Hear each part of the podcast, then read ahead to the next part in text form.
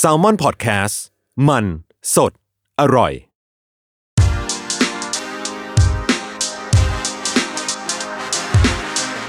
c i n e f y Podcast ทุกประเด็นภาพยนตร์กับคนรักหนัง สวัสดีครับ มาพบกับรายการ c i n e f y อีกครั้งหนึ่งนะครับ อยู่กับผมจัสนะครับธีรพันธ์เงาจีนานันท์นะครับ แล้วก็วันนี้นะครับเรามีแขกรับเชิญมาอีกหนึ่งท่านนะครับมาอยู่กับเรานะครับ ก็คือพี่เทพนะครับพี่เทพโลเคชันนะครับรบกวนพี่เทพแนะนำตัวเองหน่อยครับ ครับ สวัสดีครับ เอ่อ ผมชื่อธัญเทพ สุวรรณมงคลนะครับ ชื่อเล่นชื่อเทพครับ เป็นโลเคชั่น m ม n เจอร์ครับ เป็นคนจัดหาสถานที่ถ่ายทำครับผม โอเคครับ Location Manager เนี่ย ถ้าจะอธิบายง่ายๆ ให้คนฟังเข้าใจเนยครับพี่เทพ หน้าที่มันทำอะไรบ้างครับ หน้าที่คือหาสถานที่ถ่ายทำตามบรีฟของในแต่ละงาน ตามที่ผู้กำกับในแต่ละงานเนี่ยเขาบรีฟว่าอยากจะไปถ่ายที่ไหน อยากจะถ่ายบ้านหรือถ่ายโรงงานถ่ายสวนสาธารณะอะไรอย่างเงี้ยครับ เราก็ต้องเป็นคนไปหาสถานที่เหล่านั้นมานำเสนอกับทางทีมงานและผู้กำกับ ในระยะเวลาและงบประมาณที่เขากำหนด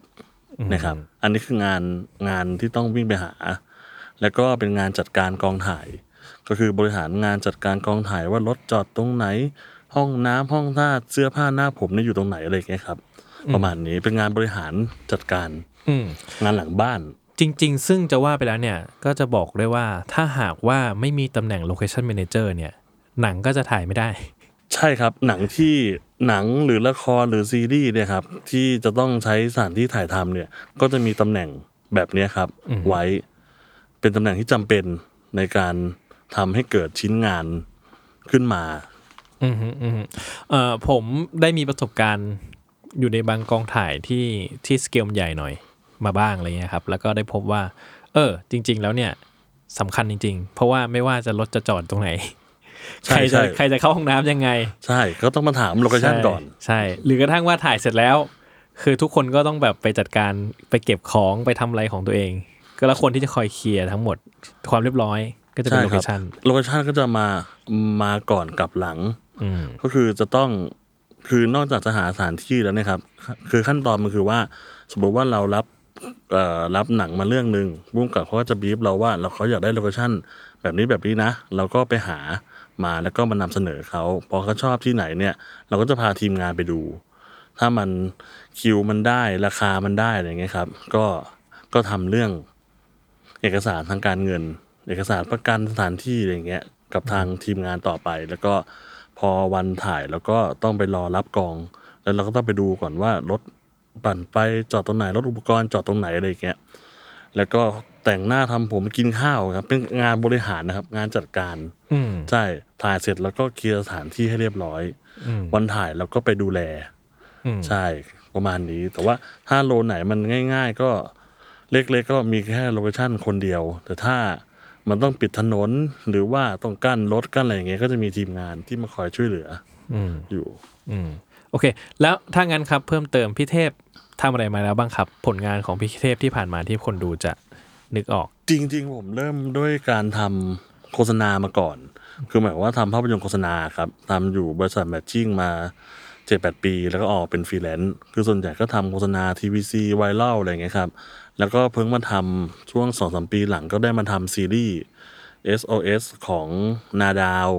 แล้วก็หนังของ GTH น้องพี่ที่รัก แล้วก็หนังของเต๋อนวพลเรื่อง Die Tomorrow แล้วก็ มีซีรีส์ของ Get More Film Perfect Dad แล้วก็โอ้โหก็เยอะเหมือนกันนะเดี๋ยวนะ แล้วก็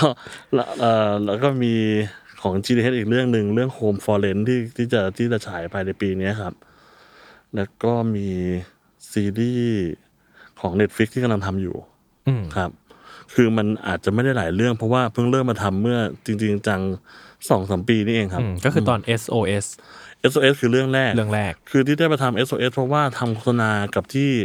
หับโฮหิน อืม แล้วตอนนั้นนาดาวเนี่ยเขามีโปรเจกต์ SOS คือมันจะเป็นเรื่องของกีฬาสามเรื่อง มีบอลเล่บอลแบดมินตัน แล้วก็สเก็ตบอร์ด ใช่ผมได้ทำสองเรื่องคือเรื่องวอลเลย์บอลกับสเก็ตบอร์ด เพราะว่าทางหับโฮหินเนี่ยเขารับเป็นโปรดักชันให้ทางนาดาว เขาก็เลยชวนทำ นั่นคือครั้งแรกที่ที่ทำแต่ว่าสมัยเด็กๆเนี่ยทำเป็นคอนติเนียสมัยเด็กนี่คือยี่สิบปียี่สิบห้าปีที่แล้วอะ อืม ทำเรื่องขวัญเรียม อืม อาของพี่สุธากร อืม อ่า แต่ว่าคนรุ่นนี้ไม่ทันแล้ว ไม่ทันแล้วไม่ทันแล้ว ตอนนั้นยังถ่ายฟิล์มอยู่ครับตอนนั้นยังถ่ายฟิล์มอยู่ขวัญเรียมจำได้ว่าเป็นโจนินนาฏกับตองพัคละใหม่ อืม โหนานมาก นานมากตอนนั้น ตอนนั้นทำตอนนั้นทำเป็นรู้สึกทำสเลดมั้งครับทำสเลดไอตีแป๊กๆอ่ะอ่า ประมาณนั้น แล้วก็ทำเรื่อง โอ้ทำถ้าทำจบเลยเรื่องเรื่องนั้นอ่ะคือคือเรื่องขวัญเรียม อืม อยู่กับมันโอ้โหหลายปีเหมือนกัน เป็นปีอะครับ อืม ยี่สิบห้าปีที่แล้วอ่ะ อืมอืม แล้วก็หลังจากเรื่องนั้นก็มาได้เข้าแมทชิ่งก็เลยไม่ไม่ได้ทำหนังอะไรอีกเลย จนมาเนี่ย SOS เรื่อง แล้วตอนตอนที่เข้าไปทำแมทชิ่งอะฮะตอนแรกก็คือไปเป็นโลเคชันเลยหรือเปล่าฮะ ใช่ต้องย้อนกลับไปนิดนึงว่า ตอนที่เรียนจบอะยังไม่รู้ตอนตอนที่เรียนจบอะเพิ่งมารู้ว่าตัวเองอะชอบทำกองถ่าย เพราะว่าตอนฝึกงานฝึกทำละครเรื่องแต่งกับงาน อืม นานเนอะ ผมไม่รู้จักเลยครับ แต่งแต่งกับงานเนี่ยเคยทำรีเมคมาหลายทีแล้ว แต่เวอร์ชั่นที่ผมได้ไปฝึกงานเนี่ย มันคือของมันคือของเลมอนก a าสของพี่งัดสุพลรู้จักพี่งัดสุพลใช่ไหม ไม่รู้จัก พี่ ค งัด รับ สุพลวิเชียนฉาย เขาทำอะไรมาครับ เขาอยู่แกรมมี่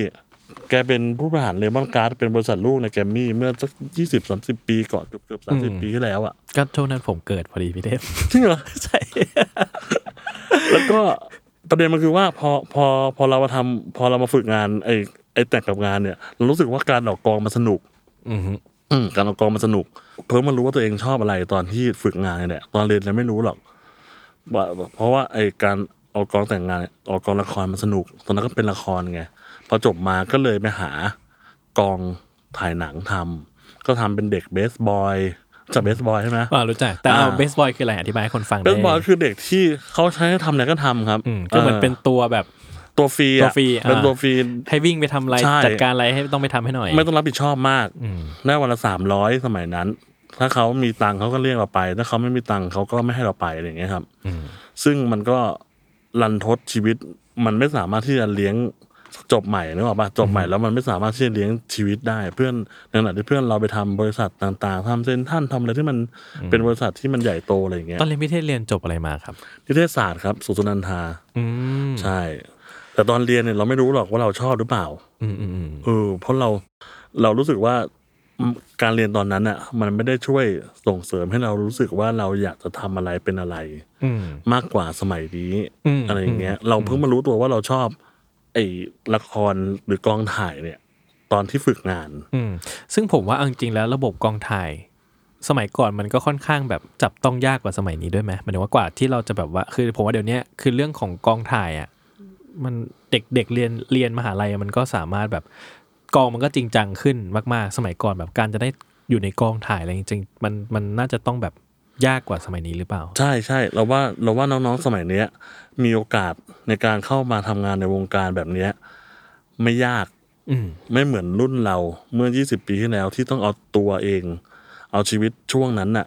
ลงไป อืม ลุยอ่ะ ลงไปสู้ชีวิตตรงนั้น แล้ว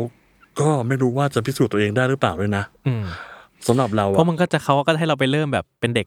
เป็นเด็กที่ต้องมารับผิดชอบอะ ย่ ไรง นั้น มาก เป็นเบสบอยเราจะเราจะ ใช่ ไปพิสูจน์ตัวเองอะไร ใช่แล้วเราก็ไม่รู้ว่าเรา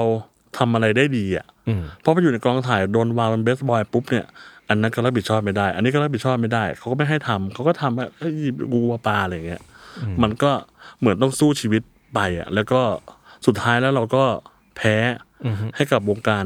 หนังไทยตอนนั้น อืม เออ ก็สมซานกลับบ้าน อืม คือตอนเป็นเด็กนะเราก็อยากพิสูจน์ตัวเองว่าเฮ้ยเราทำงานกองถ่ายแม่งเราหาเลี้ยงตัวได้ว่ะ อืมช่วงนั้นมันช่วงปีอะไรครับพี่เทพ โอ้โหเราว่านับถอยหลังไปยี่สิบห้าปีได้ ยี่สิบห้าปีก็น่าจะช่วงแบบ เราอายุ ก่อนสี่ศูนย์ ใช่ก่อนสี่ศูนย์ อืม โอ้โหมันนานนะเนาะ ใช่ มันก็ ใช่ใช่ใช่ คือมันไล่พอสอที่แบบว่า นึกไม่ออกเลยว่ามันจะแบบมันพอสออะไร แต่ว่าจำได้ว่าก่อน 40 แน่ๆ ก่อนต้มยำกุ้ง อืมอืม เรารู้สึกเราเข้าแมทชิ่งตอนต้มยำกุ้งมั้ง 40น่ะ อืม อ่า แล้วก็คือพอแพ้ให้กับชีวิตช่วงนั้นน่ะ ก็กลับบ้าน ก็กลับบ้าน คือแบบมันเลี้ยงมันเลี้ยงชีพไม่ได้จริง ๆสำหรับคือพอเราไม่รู้เราจะเป็นอะไรอะเนาะมันก็ไม่มีใครจ้างเรา เราก็กลับบ้านแล้วเราก็วันหนึ่งก็มีรุ่นพี่ก็โทรมาว่าเฮ้ยเนี่ยที่แมทชิ่งอะรับโลเคชั่นแมเนเจอร์ประจำเราก็ไม่รู้หรอกแมทชิ่งคืออะไร แต่เราพอรู้ว่าไอ้โลเคชั่นแมเนเจอร์เนี่ยมันคืออะไร เพราะเราเคยเห็นพี่ในกองถ่ายอะเขาทำตอนนั้นพี่คนนั้นเขาชื่อพี่โต้ตอนนี้ไม่รู้หายไปไหนแล้ว เขาก็แบบทำทุกอย่างเลย วิ่งหาโลเคชันขี่ควาย ตอนนั้นตามตามคำขวัญเรียมอ่ะต้องหาควายด้วยหาโลเคชันด้วยหาทุ่งนาด้วยอะไรอย่างเงี้ยเนี่ยก็เลยก็เลยพอเขารับสมัครแล้วก็เลยได้เข้าไปทำ เอ่อแล้วช่วงทำงานแมทชิ่งเนี่ยครับมันก็จะทำงานโฆษณาเป็นหลักนะฮะ ใช่ทำโฆษณาเป็นหลักเลย เพราะแมทชิ่งสตูดิโอมันทำมันเป็นเบสหลักคือมันทำโฆษณาเข้าไปในโฆษณาตอนนั้นก็จะมีพุ่มกับพี่มั่มพี่มั่มสุทนนะครับ ตอนนั้นก็จะเป็นแบบ พี่มัม เบอร์ นี่ก็จะชื่อดังของวงการโฆษณาคนหนึ่ง ใช่ใช่แกโอ้โหช่วงนั้นแกเบอร์หนึ่งไม่หนึ่งสองสามของโลกนี่แหละพุ่มกับโฆษณาอยู่แถวแถวๆนั้นอ่ะเออ แล้วก็มีพวกพี่รุ่นใหญ่เขาทำโฆษณา ผมจำไม่ได้ว่าผมเข้าไปตอนนั้นน่ะเขาทำโฆษณาคาราบาวแดง อือฮึ คาราบาวแดงตัวแรกอ่ะ อืม เคยดูปะไม่เคยดูใช่ไหม ผมนึกไม่ออกแล้ว ครับ เออใช่ ตอนนั้นอะทำเป็นสามซิดเลยทำเป็นแบบย้อนยุคสู้รบกันแล้วอยู่บนเรืออะไรอย่างเงี้ยซึ่งมันยิ่งใหญ่มากตอนนั้น แล้วก็ได้เรียนรู้จากการทำโลเคชันอะจากจากที่แมทชิ่งเพราะว่าตอนนั้นเรามีหัวหน้าแผนก มีหัวหน้าแผนกแล้วมีพี่ๆในแผนกเนี่ยอีกหกเจ็ดคนอะใช่เป็นพนักงานประจำนะคิดดูว่าตอนนั้นอุตสาหกรรมโฆษณามันมันใหญ่มาก คือแมทชิ่งเนี่ยเป็นโปรดักชันเฮาส์ที่มีพนักงานประจำเยอะมาก ทุกตำแหน่งผู้กำกับ ผู้ช่วยผู้กำกับแคสติ้งเสื้อผ้า โลเคชั่น อาร์ต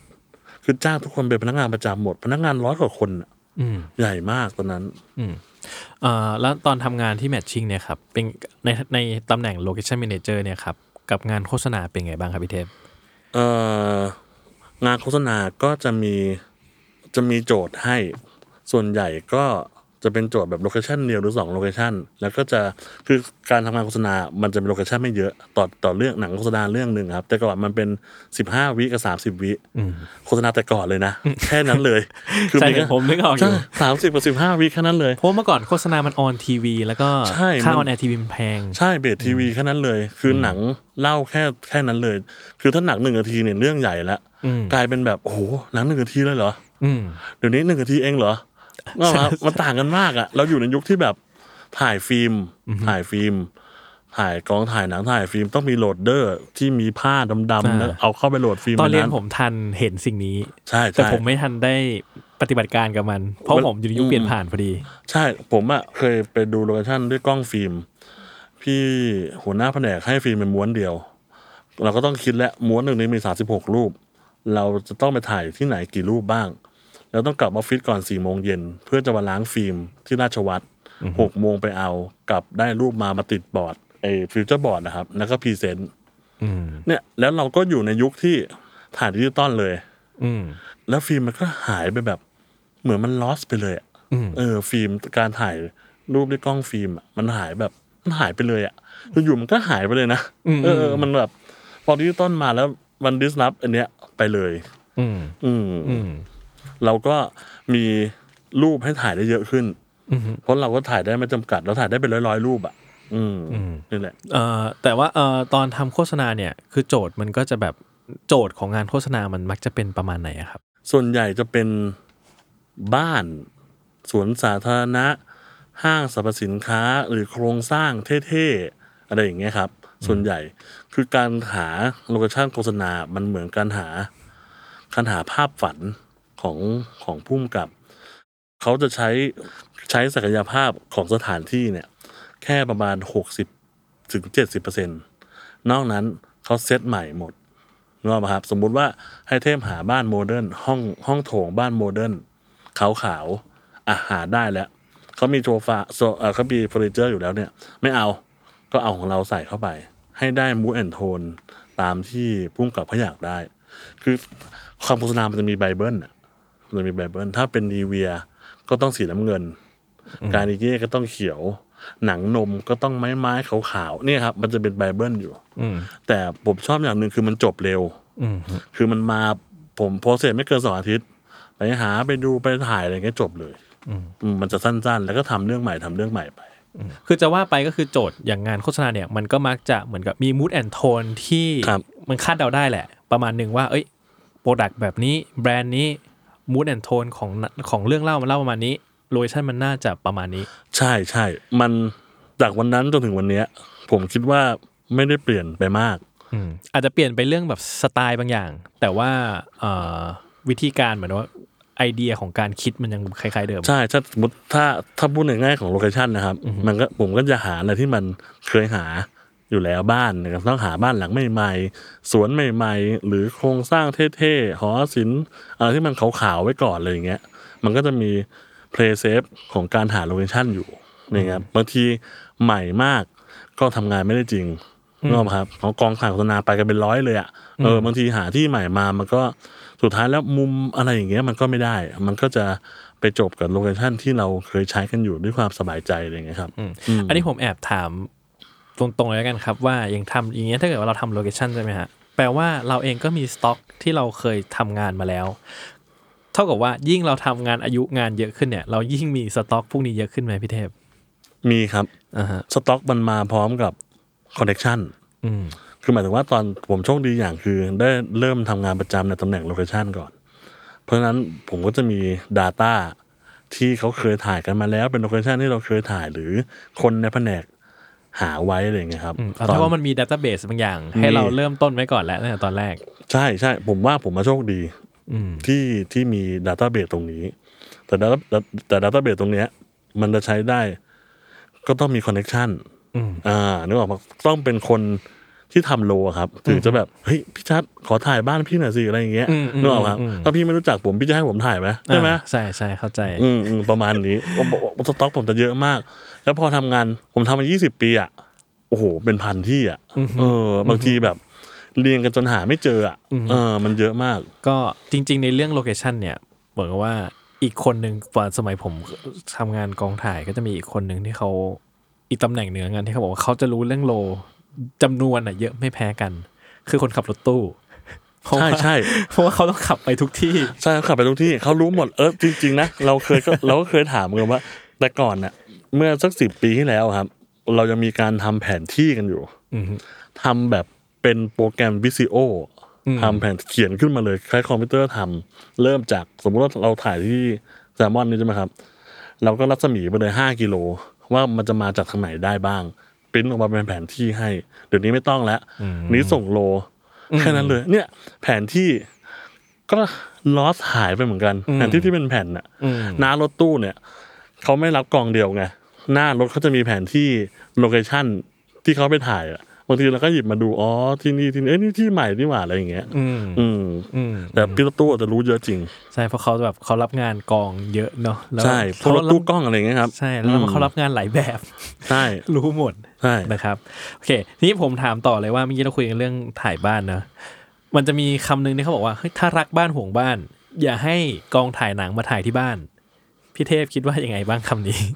จริงครับ อย่างเราเราอย่างเราผมรู้จักพี่แล้ว ผมก็ไม่อยากไปถ่ายบ้านพี่แล้ว มันเป็นเรื่องของการถ่ายบ้านมันเป็นการถ่าย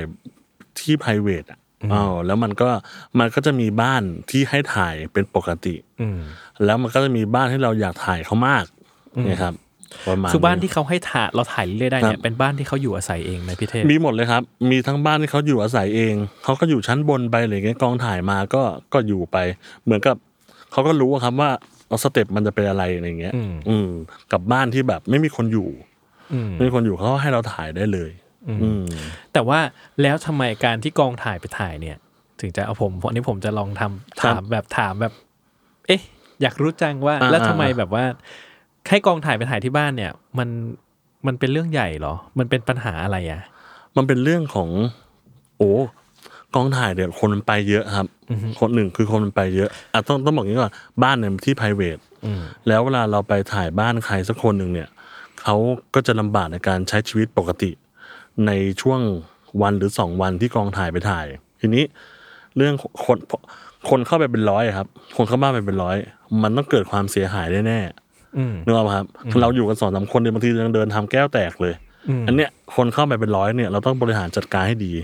หนึ่งคือต้องบอกให้เจ้าของบ้านทำใจเลยว่า ในเมื่อคุณจะทำให้เช่าบ้านเพื่อถ่ายหนัง คุณต้องทำใจเลยว่า มันจะต้องเกิดอะไรสักอย่างหนึ่ง อืม แต่จะอยู่ภายใต้ความควบคุมของโลเคชัน m ม n เจอร์และก็ทีมงาน อืม เราจะใช้บ้านเขาอย่างทนุถนอมที่สุด อืม แต่ก็ไม่รับปากว่ามันจะเกิดอะไรขึ้นบ้างเนกอะครับ เพราะเราไม่สามารถที่จะตาสับปะรถดูได้ทุกภาคส่วนอะไรอย่างเงี้ยใช่ มันก็จะแล้วก็มีปัญหาเรื่องข้างบ้านอีกซึ่งสมมติว่าหมู่บ้านหลังบ้านหลังเนี้ยที่เราไปถ่าย มันอยู่ในหมู่บ้าน เราก็ต้องติดต่อนิติบุคคลก่อนนึกออกไหมครับนั้นรถกองถ่ายเราไปเป็นสิบคันเนี่ยไม่มีทางที่เราจะจอดหน้าบ้านเขาได้ เราต้องจอดหน้าบ้านเพื่อนบ้านเขาไปอีก เราก็ต้องไปดูแลจิตใจเพื่อนบ้านเขารอบๆ นอกจากข้างบ้านแล้วก็ต้องมีฝั่งตรงข้ามด้วยอะไรอย่างเงี้ยครับ คือมัน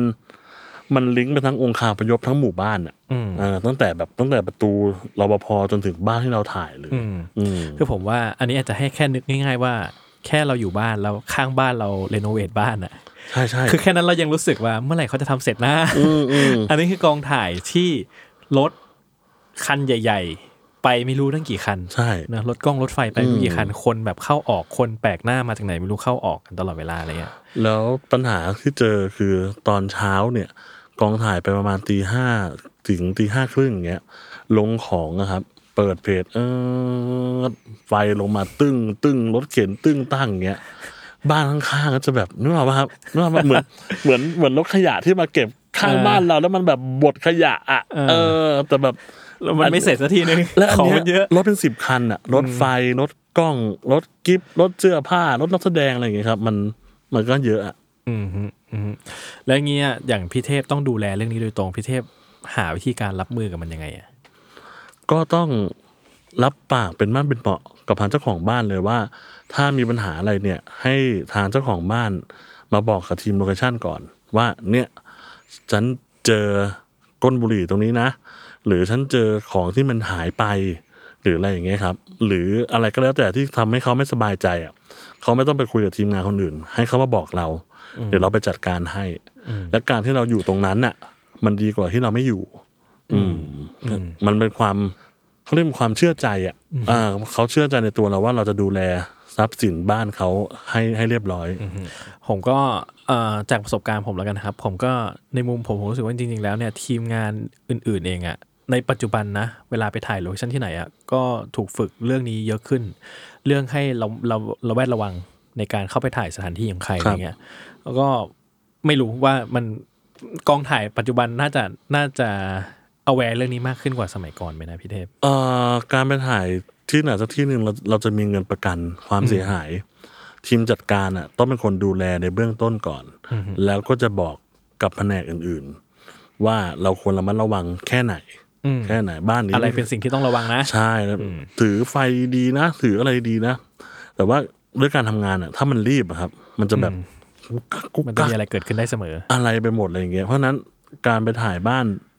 ใหม่ ๆ หรือบ้านสวยๆอะมันอาจจะเป็นได้แค่ครั้งเดียว อืม นึกออกไหมครับเขาอาจจะแบบ พอละ ไม่ไม่คุ้มเงินที่เขาได้หรืออะไรเงี้ยไม่คุ้มความสบายใจเขาอะไรอย่างเงี้ยแต่ก็จะมีบ้านที่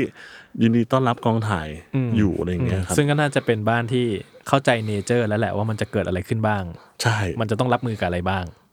ใช่อะไรต้องต้องเขาต้องเจออะไรบ้างอะไรอย่างเงี้ยครับ อืมอืม อืมอืมอันนี้คือเลิกทำโฆษณาแล้วป่ะ ยังยังยัง อ่ะยังไม่ รั เลิ อก ยู่ นะ ยังรับอยู่นะ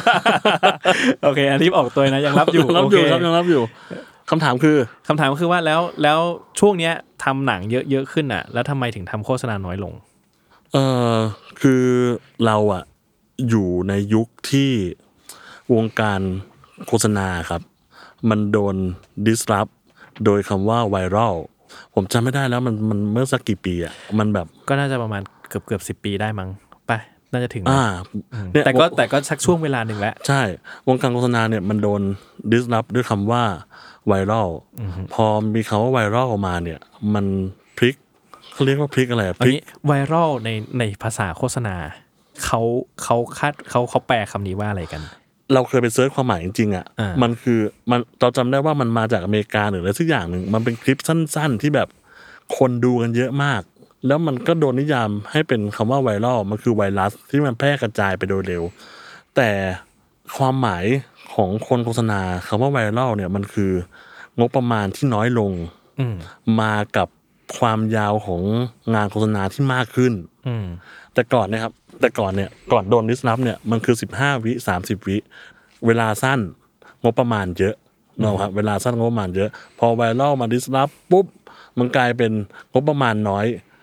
ความยาวของหนังโฆษณามันเยอะมากขึ้น อืม มันเหมือนถ่ายหนังสั้นนะครับ อ่า ประมาณ จริง ๆ สิ่งเนี้ยเป็นสิ่งที่ผมไม่ไม่เข้าใจประมาณนั้นนะคือช่วงช่วง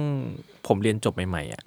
ว่าคือเด็กฟิล์มหรืออะไรเงี้ย ครับ มัก็ถ้ามันอยากจะเลี้ยงชีพได้อ่ะมันก็ต้องไปทำพวกโฆษณาแหละ อืม แต่ว่ามันก็ต้องไปดิ้นรนกับเส้นทางตรงนั้นกันแล้วเหมือนกับก็ช่วงช่วงช่วงผมเรียนจบใหม่ ๆ ก็ก็จะได้เจอเทรนด์นี้แหละเริ่มมา แล้วผมก็มีความ question ว่า เอ๊ะทำไมนะ งบประมาณมันน้อยลง แล้วความยาวมันมากขึ้น แล้วความคราฟติ้งของมันมันจะรักษาความคราฟได้ยังไง ในเมื่อมันมันส่วนทางกันอะไรเงี้ยในเมื่อสิบห้าวิสามสิบวิเงินมันเยอะมากในการทุ่มเข้าไปทำให้ทำให้โปรดักชันมันแข็งแรงทำให้งานมันคราฟอะไรเงี้ยแต่พอแบบพองบน้อยลงยาวขึ้นอ้าวแปลว่าเราจะจัดการยังไงได้อะไรเงี้ย มันเปลี่ยนจากงานคราฟต์เป็นงานฟาสต์ อืม ตามความคิดผมนะที่ผมคิดเองนะ ผมรู้สึกว่ามันโดนไอ้คำว่าไวรัลเนี่ยทำให้วงการมันเปลี่ยนรูปแบบไปเลย พอเป็นไวรัลปุ๊บ มันมีโปรดักชันเฮาส์เกิดขึ้นเองเยอะมาก คือแต่ก่อนเนะครับโปรดักชันเฮาส์เนี่ยมันจะมีไม่กี่ที่หรอกไม่เกินไม่เกินสิบหรือสิบห้าที่ที่มันใหญ่ มัน ๆ เป็ ที่ นเจ้าใหญ่ๆไปเลย ใช่เป็นเจ้าใหญ่ไปเลยอย่างเงี้ย ตอนเนี้ยมันเหมือนกับดอกเห็ดอะปุ๊บปั๊บปุ๊บปั๊บอะไรอย่างเงี้ย บางทีแบบ เราไม่แน่ใจนะว่า เอ้ยเฮานี้ของใคร อืม แล้วจ่ายตังค์เป็นยังไง แล้วก็เราถามเพื่อนๆกันเฮ้ยเคยได้ยินชื่อเฮานี้ไหมอะไรอย่างเงี้ย มันก็จะเกิดความแบบ โอ้มันพอตัวเลือกมันเยอะครับ ตัวเลือกมันเยอะ แล้วงบประมาณมันน้อยลง ตัวเลือกเยอะ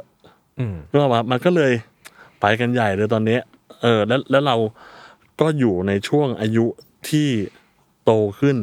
เกือบเกือบจะเป็นรุ่น คือมันมันมันมันมีพี่รุ่นใหญ่อะเนาะพี่แบบอายุหกสิบหรือยังพี่ก็ยังทำอยู่อะเราใกล้ๆแถวนั้น คือพองบมันน้อยนึกออกปะงบมันน้อยเขาก็ไม่จ้าง คือหมายความว่าเขาไม่มีงบประมาณมาจ้างพี่เทพ อืม เพื่อทำเขาก็ต้องบริหารจัดการกันเอง อืม หรือไปจ้างรุ่นเด็ก รุ่นน้องที่ไม่ใช่อายุแบบเราอะอ่าทำเพราะว่าคือมันก็จะมีแกลบช่องว่างระหว่างวัยอยู่ ว่าเราถือว่าเป็นรุ่นใหญ่ น้องเขายังแบบเขาก็ไม่กล้าที่จะมาจ้างเราหรืออะไรเงี้ยครับ มันก็เลยเกิดความงานมันก็ลดปริมาณลง พอดีกับการที่มีคนชวนไปทำซีรีส์ทำหนังอะไรเงี้ยก็เลยกระโดดเข้าไปตรงนั้น แล้วก็รู้สึกว่ามันก็มีความแตกต่างกันอยู่พอสมควร อืมเอ่อทีเนี้ยครับอ่าถ้าเกิดว่าเผื่อคนฟังบางคนที่ไม่ได้คุ้นเคยกับงานกองถ่ายเนอะอาจจะนึกไม่ออกว่าเวลางบประมาณมันลดลงอ่ะมันกระทบอะไรบ้างนะครับ คือในในในในแง่ที่มันกระทบเนี่ยคือมันทำให้สกิลทุกอย่างมันเล็กลงไปเยอะ อืม หมายถึงว่าคือตำแหน่งบางตำแหน่งมันจะถูกตัดออกไป หรือมันถูกรวบมากขึ้น หรือมันก็จะต้องหยวนหยวนๆกันมากขึ้น ในทีมงานกันเองอะไรเงี้ยเนาะแล้วผมก็รู้สึกว่าตำแหน่งโลเคชันเนี่ยก็หลาย ๆ ครั้งก็จะถูกตัดหายไปเลย แล้วมันจะกลายเป็นเหมือนกับว่าอ่ะใครมีโลที่ไหน แล้วฝ่าย management produce หรืออะไรเงี้ยก็จะไปจัดการแทน แล้วหลาย ๆ ครั้งการ produce ก็อาจจะคอยดูแลว่าใครต้องทำอะไรตรงไหนยังไงอะไรเงี้ยก็จะไม่ใช่ location manager เหมือนก็กลายว่าเขาเขาก็ต้องรับผิดชอบตรงนี้ไปแทนอะไรเงี้ย ใน ใช่ การเออ manage งบให้มันอั มัน ไป มาพร้อมกับการมาของธุรกิจบ้านสตูดิโอ อืม ด้วย อืม คือพอมีธุรกิจแบบนี้ขึ้นมา โปรดักชันก็ไม่จำเป็นต้องจ้างโลเคชันแมเนเจอร์นึกออกครับเขาก็สามารถที่จะ อยากได้บ้านก็ไป อ่า ที่นี่ ดิว ง ได้เลย อ่ เขาก็ดิวได้เลยอะไรเงี้ยเขาคงไม่จ้างพี่เทพในราคาที่เคยจ่ายเพื่อหาบ้านหลังเดียวนึกออกปะครับ อืม เขาจ้างเราคือเราคิดว่านะเขาถ้าเขาจะจ้างเรามันต้องเป็นโลเคชันที่เยอะอะใหญ่ยากยุ่งเยอะย้ายอะไรอย่างเงี้ย อืม เออหรือหายากยากๆหรืออะไรอย่างเงี้ยถึงต้องใช้แบบใช้เลนส์แบบเราอะไรอย่างเงี้ยครับ อืม โอเค แล้วก่อนหน้าเนี้ยครับ ตอนช่วงทำโฆษณาอะไรเงี้ย อืม เคยคิดอยากทำหนังมาทำโลเคชันหนังเลยอะไรอย่างงี้มาก่อนไหมฮะ ไม่เคย อืม เพราะว่ามันเหมือนกับว่ามันทำโฆษณาจนมันชินแล้วอะทำมาทำมาสิบห้าสิบหกปีนะสิบห้าสิบหกปีอะก็มีแต่ทำโฆษณานี่แหละคือทำทำจนรู้สึกว่ามันว่ามันก็เลี้ยงมันเลี้ยงชีพได้อะอ่า มันเลี้ยงชีพได้ ไม่เคยแวบๆเลยนะว่าแบบอยากไปทำหนังหรืออะไรอย่างเงี้ย เหมือนมัน เหมือนมันไม่ใช่ทางอะเออแต่พอมันเจอ SOS เนี่ยมันเริ่มแบบ เออเออ แปลกดีนะ เหมือนเรากลับไปรีเฟรชอาชีพเราอะหมายถึงว่าการหาโลเคชันซีรีส์หรือหนังอะไรอย่างเงี้ย มันจะหาภาพจริงมากกว่า เป็นโลเคชันที่แบบเราไม่เคยคิดว่าเฮ้ยมันที่นี่มันหายได้ เอาที่นี่จริง ๆ เหรออะไรอย่างเงี้ยเออมันคือมันมีความความจริงมากกว่า ต้องหาความจริงหาสิ่งที่มันจริงๆอะครับ คือซีรีส์หนังหรืออะไรเงี้ยเขาจะใช้ฟังก์ชันของโลเคชันเนี่ย เก้าสิบเปอร์เซ็นเลยนะ ใช้ประโยชน์จากสถานที่เนี่ยเก้าสิบเปอร์เซ็นเลย อืม อืม เพราะฉะนั้นเราต้องหาให้ตรงกับโจทย์ที่เขาอยากได้ อืมทีนี้เอ่อมันจะกลับไปตรงที่ว่าคืออย่างพี่เทพบอกว่าอย่างโฆษณา มันจะเป็นภาพฝันบางอย่างเนาะ ครับ คือผมว่ามันก็คงเป็นภาพของการเลพิเซนต์เรื่องโปรดักเรื่อง อือฮึ อะไรก็ตามอะไรเงี้ย ใช่ เนาะ ใช่ แต่พอมาเป็นหนังเป็นซีรีส์อะไรเงี้ยมันคือการเล่าที่ทำให้คนดูรู้สึกเข้าใจเชื่อมโยงได้ ใช่ใช่ รู้สึกจริงกับมัน ใช่ไหมฮะ ใช่ครับใช่ คือโฆษณาเนี่ย ถ้าสมัยก่อนสามสิบวิแป๊บเดียวมันตัดเข้าโปรดักต์แล้วนึกออกครับ มันเล่าเรื่องเร็วรวดเร็วมาก เพราะแต่ว่าถ้าเป็นซีรีส์อย่างเงี้ยมันเล่าตั้งแต่ต้นเลยอ่ะคือมันใช้เรียกว่าใช้ประโยชน์จากโลเคชันได้คุ้มสุด อืม อย่างนี้ถือว่าพอพอได้เข้ามาทำซีรีส์ทำหนังอะไรเงี้ยกระบวนการที่เหมือนกับการทำงานโลเคชันมันก็เปลี่ยนไปใน ใช่ เออแล้วทีเนี้ยมันมันเหนื่อยขึ้นไหมฮะ เหนื่อยเหนื่อย ขึ้น โอ้เหนื่อยขึ้นเยอะเลย เหนื่อยแบบเหมือนเหมือนมันเหนื่อยตอนอายุเยอะนึกออกปะเหมือนมันเหนื่อยตอนอายุแล้วสี่สิบกว่าแล้วแบบเฮ้ยแล้วกูจะทำได้เหรือวะอะไรอย่างเงี้ยเอออ เรื่อง SOS เนี่ยเรื่องแรกเนี่ยต้องหาแบบเป็นทาวน์เฮาส์เก่าๆสองชั้น แล้วต้องมีฟังก์ชันแบบพระเอกมันยืนอยู่ข้างหน้าอย่างเงี้ย และอีกคนนึงยืนอยู่ข้างบน ต้องหาแบบเนี้ย แล้วอยู่ในบรรยากาศแบบเก่าๆวินเทจสลัมอะไรหน่อยๆอย่างเงี้ยคือแบบโอ้โหจะหาได้นี่แบบ พอหาแต่โลเคชั่นโฆษณาครับ มันจะหาแต่สิ่งสวยงามอะ อืม กริบกริบนิบเนียบอะไรอย่างเงี้ย แต่พออแต่พอมาหาซีรีส์อ่ะมันหาความจริงหาบ้านๆเออหาใช้คำว่าบ้านๆก็ได้โลบ้านๆอะไรอย่างเงี้ยครับ อืมอ่าไหนพี่เทพเข้า SOS แล้วครับนี่ขอถามเลยแล้วกันครับว่า ตอนทำเรื่อง SOS เป็นไงบ้าง คือมีโลไหนที่ประทับใจเป็นพิเศษ และโลไหนที่ไม่คิดว่าจะได้เจอ ก็ได้เจอไหมจากจากเรื่องนั้น เพราะนั่นอันนั้นคือเรื่องแรกเลยเนาะ ใช่ใช่ ที่มา ใช่ ทำซีรีส์ เรื่องนั้นน่ะ โลที่โลหลักของมันคือสนามซ้อมวอลเลย์บอลที่พระเอกอ่ะมันต้องซ้อมกับทีม แล้วห้าสิบหกสิบเปอร์เซ็นเนี่ยมันเกิดขึ้นที่นี่ เพราะฉะนั้นเราต้องหาโลหลักให้ได้ก่อน อืม อันนี้โปรดิวเซอร์ก็สอนมานะ ว่าพี่หาโลหลักให้ได้ก่อน แล้วยิบย่อยอ่ะเราค่อยว่ากัน อืม เย อันนี้เหมือนพี่เทพมาเรียนรู้ระบบใหม่ ใช่เหมือน เหมือนเรียนรู้หาโลเคชั่นใหม่เลย อะนึกออกป่ะคือแบบตอนสี่สิบกว่าแล้วรู้สึกว่าเฮ้ยกูสี่สิบกว่าแล้วนะกูจะหาได้เหรือวะอะไรอย่างเงี้ยยิ่งแบบ แล้วเป็นโรงยิมเซอร์เซอร์อะไรอย่างเงี้ยเราแม่งโอ้โห หาได้ร้องไห้เลยอะคือแบบดีใจมากได้โรงยิมที่เนี่ยมา ตอนนั้นโจทย์ของไอ้โรงยิมเนี่ยที่เขาอยากได้สนามสนามซ้อมเนี่ยโจทย์เขาคืออะไรบ้างอะพี่เทพ มันคือสนามซ้อมในโรงเรียนอ่ามันคือโรงยิมที่อยู่ในโรงเรียนไอ้พวกเนี้ยมันจะเป็นทีมวอลเลย์บอล แล้วมันก็จะนอนที่โรงเรียนแล้วก็ซ้อมกัน แล้วสิ่งที่ผู้กำกับเขาอยากได้คือ คืออย่างนี้สนามตามโรงเรียนน่ะ มันจะใช้แบบมัลติฟังก์ชันมากตะกร้อบาสวอลเลย์ อ อย่า ย่าง ง เงี้ เงี้ ย ย สนามกีฬาในร่มก็จะใช้หลาย ใช่ อย่างแชร์ๆกัน ตะกงตะกร้ออย่างเงี้ย ใช้กันหมด แต่อันเนี้ยมันต้องหาสนามที่มันมีแต่เส้นวอลเลย์บอล เพราะในเรื่องเนี่ยมันเล่าว่ามันซ้อมกันจนดึกเพื่อตบให้ลงใกล้เส้นมากที่สุดอะไรอย่างเงี้ยครับ มันมีฟังก์ชันของมันอยู่ ก็เนี่ยจนจนจนได้จนได้โรงยิมนี้มา แต่ว่าหาโรงยิมเสร็จก็ต้องหาหอนอนอีกที่มันอยู่ใกล้ๆกัน อืม หรืออะไรประมาณเงี้ยถ่ายกลางคืนได้ด้วย เพราะมีซีนกลางคืนถ่ายถึงเช้าอะไรอย่างเงี้ยครับ เอ่อลงยิมที่ได้นี่คือไปได้มาได้ยังไงอะฮะสุดท้ายแล้ว โห ขอระลึกแป๊บนึงนะ ลงยิมอันนี้ไปได้มา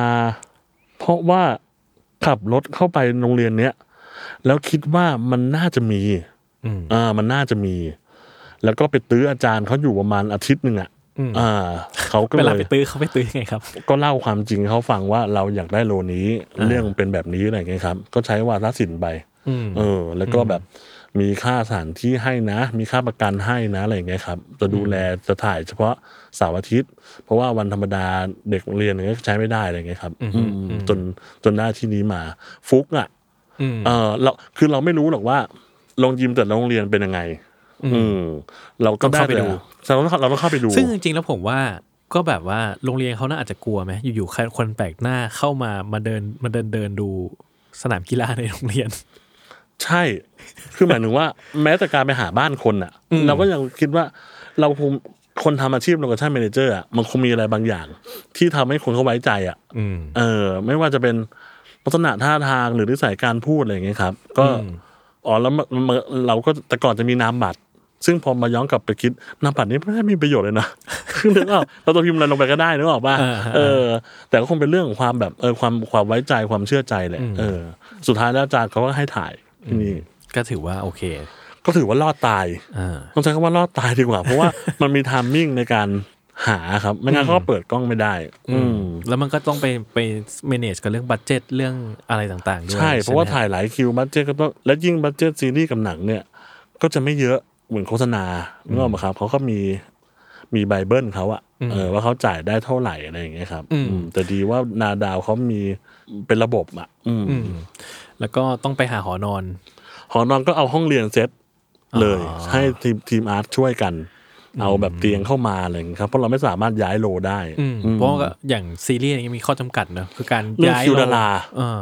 เรื่องซีรีส์หนังเนี่ยเรื่องคิวดาราเนี่ยสำคัญมาก อืม แล้วก็การย้ายไปไหนไกลๆ ก็ทำให้ ก็ไม่คุ้ม ไม่คุ้ม อืม ใช่ ผมว่าการย้ายกองเนี่ยสองชั่วโมงอะตีไปเลย อืม สมมุติว่าเราอยู่แจมอน เราไปอนุสาวรีย์ถ้าเรานั่งมอไซค์ไปเนี่ยห้าทีถึง แต่ต้องคิดสภาพกองถ่าย อ่าเป็น กว่าจะ สิบคัน ย้ายไปกว่าจะ อ่า โอ้ยกว่าจะขนของลงมากว่าจะขึ้นรถสองชั่วโมง อืม อืมเวลาที่หายไปสองชั่วโมงเนี่ยโปรดิวเซอร์ก็จะ แบบ รอรับ เงินมันหายไปแล้วคิว เออมัน หายไปแล้วใน อะ ส่วนหนึ่งของ เขา คิว คำนนี้วณเป็นเงินได้แล้วนะว่า อืม ไอ้สองชั่วโมงเนี่ยมันเป็นเงินเท่าไหร่ อืม อืมอืมมีอะไรไหมครับของเรื่อง SOS ไม่มีเรื่องสเก็ตบอร์ดก็หา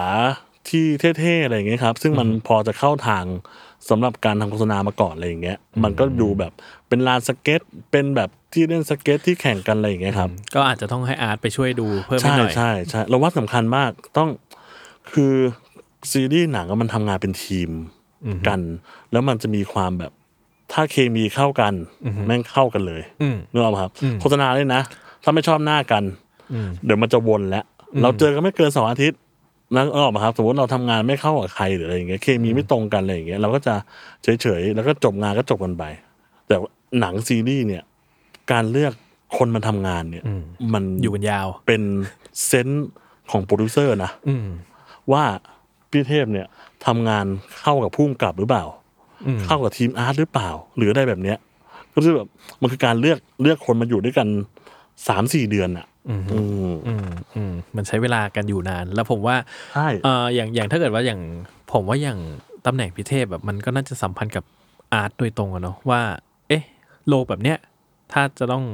ตัดแต่งเพิ่ม จะต้องเซตยังไงเพิ่ม ใช่ ได้ไม่ได้ ใช่ ก็สัมพันธ์กับอาร์ตใด แล้วก็สัมพันธ์กับโปรดักชันแมเนเจอร์ อืม ที่ต้องตบตีกันตลอดตลอดไปจนจบเรื่อง อืมฮึ มันไม่มีทางที่จะสมูทแน่ๆ อืมอืมได้ครับ แล้วก็อ่ะน้องพี่ที่รักครับ น้องพี่ น้อง รักเป็นไง มองพี่ที่รักเป็นการเปิดเปิดหัวกับ GDH เลยนะโลหลักของเรื่องนี้มันคือ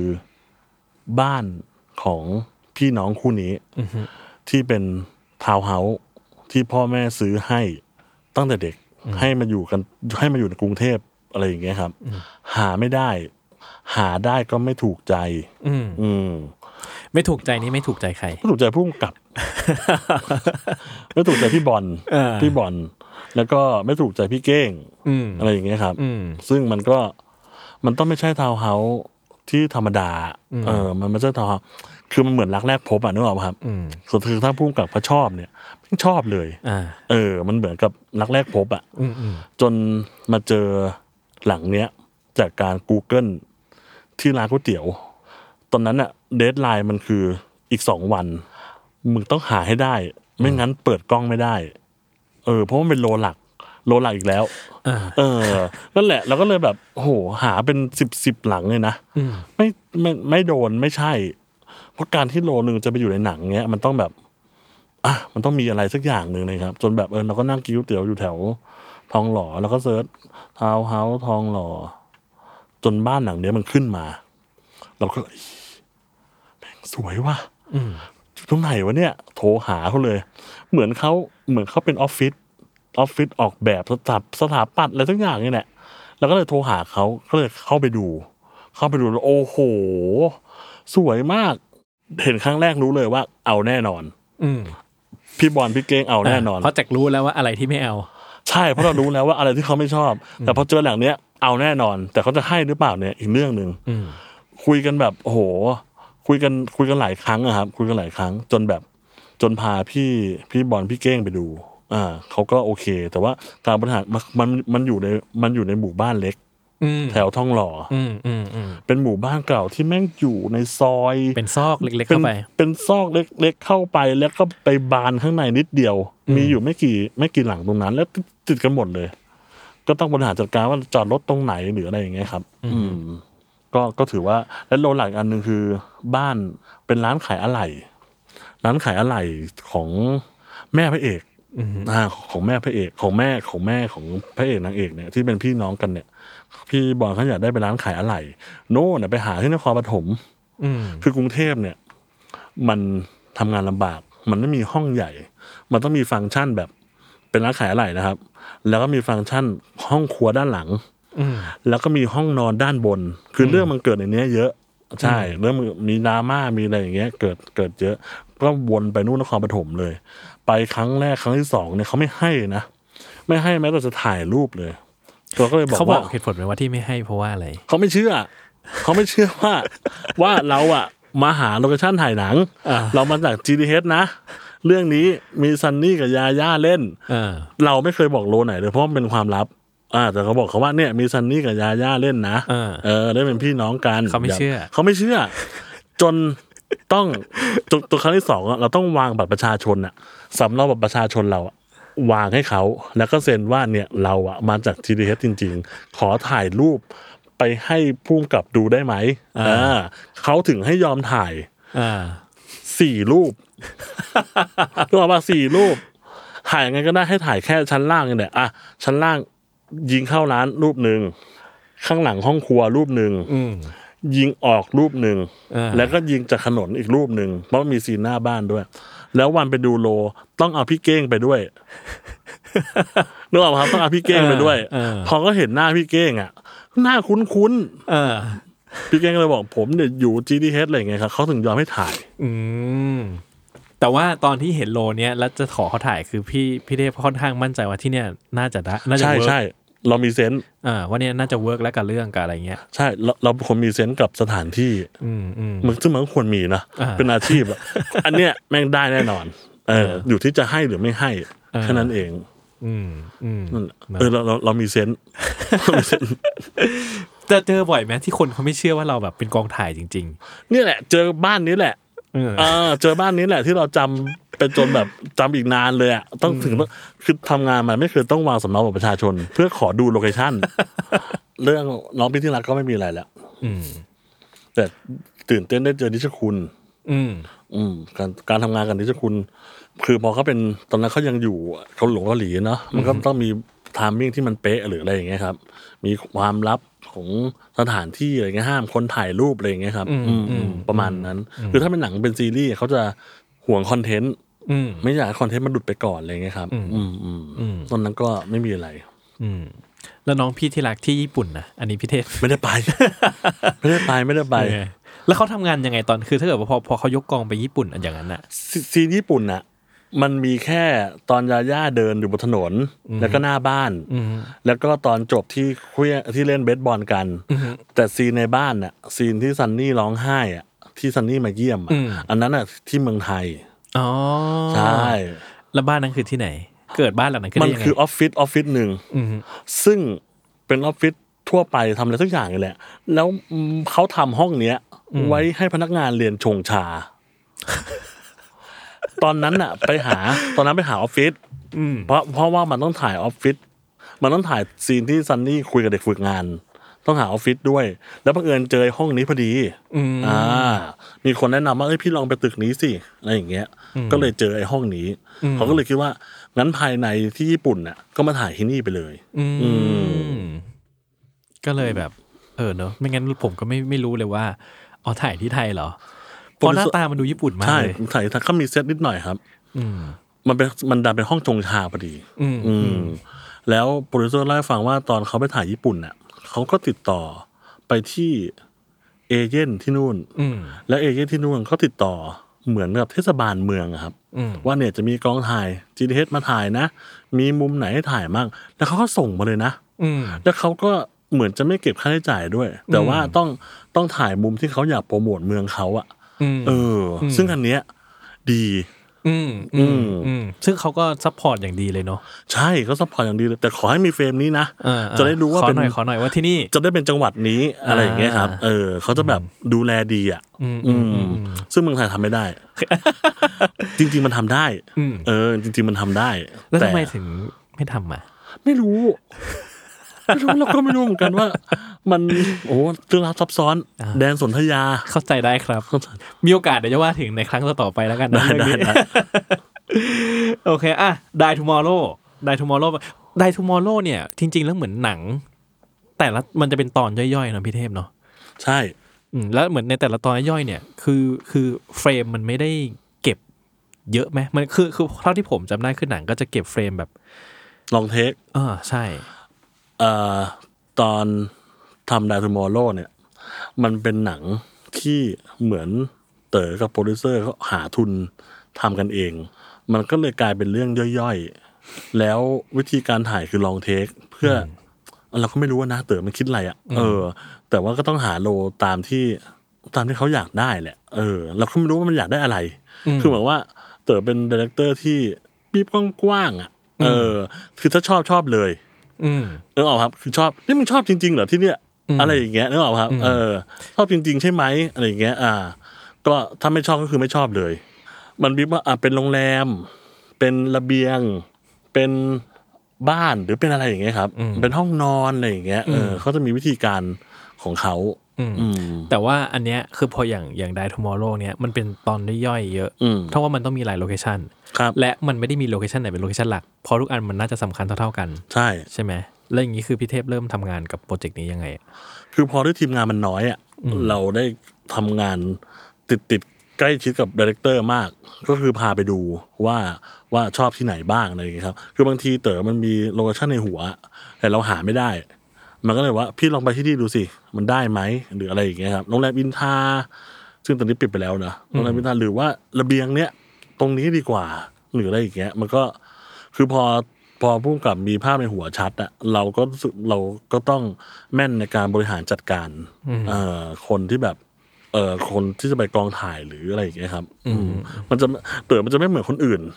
เอ่อไม่เหมือนดีเรคเตอร์คนอื่น อืม อืม ผมว่าเอ่อเท่าที่ผมเข้าใจจากการดูงานเขาเนอะมันก็คือหนังเขาเองเนี่ย ในแต่ละเซตติ้งอ่ะมันจะมีสไตล์บางอย่าง ที่มันจะเป็นรสนิยมแบบที่เขาชอบประมาณหนึง อืม ซึ่งถ้าเกิดว่าเก็ตเขาผมว่ามันน่าจะเหมือนไม่ไม่แน่ใจว่าอย่างอย่างไดทมอลก็คือถ้ามันเริ่มเก็ตสไตล์เขามากขึ้นมันน่าจะง่ายขึ้น ในเป็นขั้นเป็นตอนไหม ก็ไม่ง่ายขึ้นนะ เอ อยกเว้นไม่คนหนึ่งอ่ะ เออเราคิดว่าเขาไม่ง่าย เออ แต่เขามีภาพในหัวชัด อืมว่าคือยอาก ถ้ามัน ได้ ใช่ก็ อะไร ใช่ อันนี้ไม่เอาพี่เทพ อ่า อันนี้ไม่เอา อันนี้พอได้เดี๋ยวไปดูกัน อืม อ่า แล้วก็จะแล้วก็จะเติมเติมเติมอะไรเข้าไปอะไรอย่างเงี้ย ก็จะไม่เต๋อจะไม่ยื้ออะเออไม่คือถ้าเห็นจากรูปแล้ว เออ เนี่ยน่าสนใจมุมนี้น่าสนใจ อืมก็ไปดู ก็ไปดูแต่ถ้าไม่ใช่ก็ ไม่ใช่เลย ก็ไม่ไป อืม มันก็มีความยากในแต่ละโล อ่าฮะ แต่เรื่องที่ประทับใจเรื่องนี้คือ ลิฟต์ค้าง อืม เรื่องนี้ไม่เคยเล่าเลยนะ อืมอ่าเป็นเอกลูซีฟนะ ด t ทูมอร์โลเนี่ย วันไปบล็อกช็อตวันแรกที่เจอกันทีมผู้กำกับตากล้องโปรดิวเซอร์อาร์ตโลเคชันมันจะเป็นทีมเล็กๆ ผู้ช่วยไปกันห้าหกคน แล้วปรากฏว่าไปที่คอนโดหนึ่ง ตอนขึ้นไม่มีอะไร ตอนลงลิฟต์ค้าง อืม อยู่ในนั้นกันยี่สิบนาที ไดทูมอร์โลชัดๆ คือแบบอีอะไรวะเนี่ย คือแบบ เออ ตอนแรกก็แบบขำๆมันนะ แต่พอรู้สึกว่า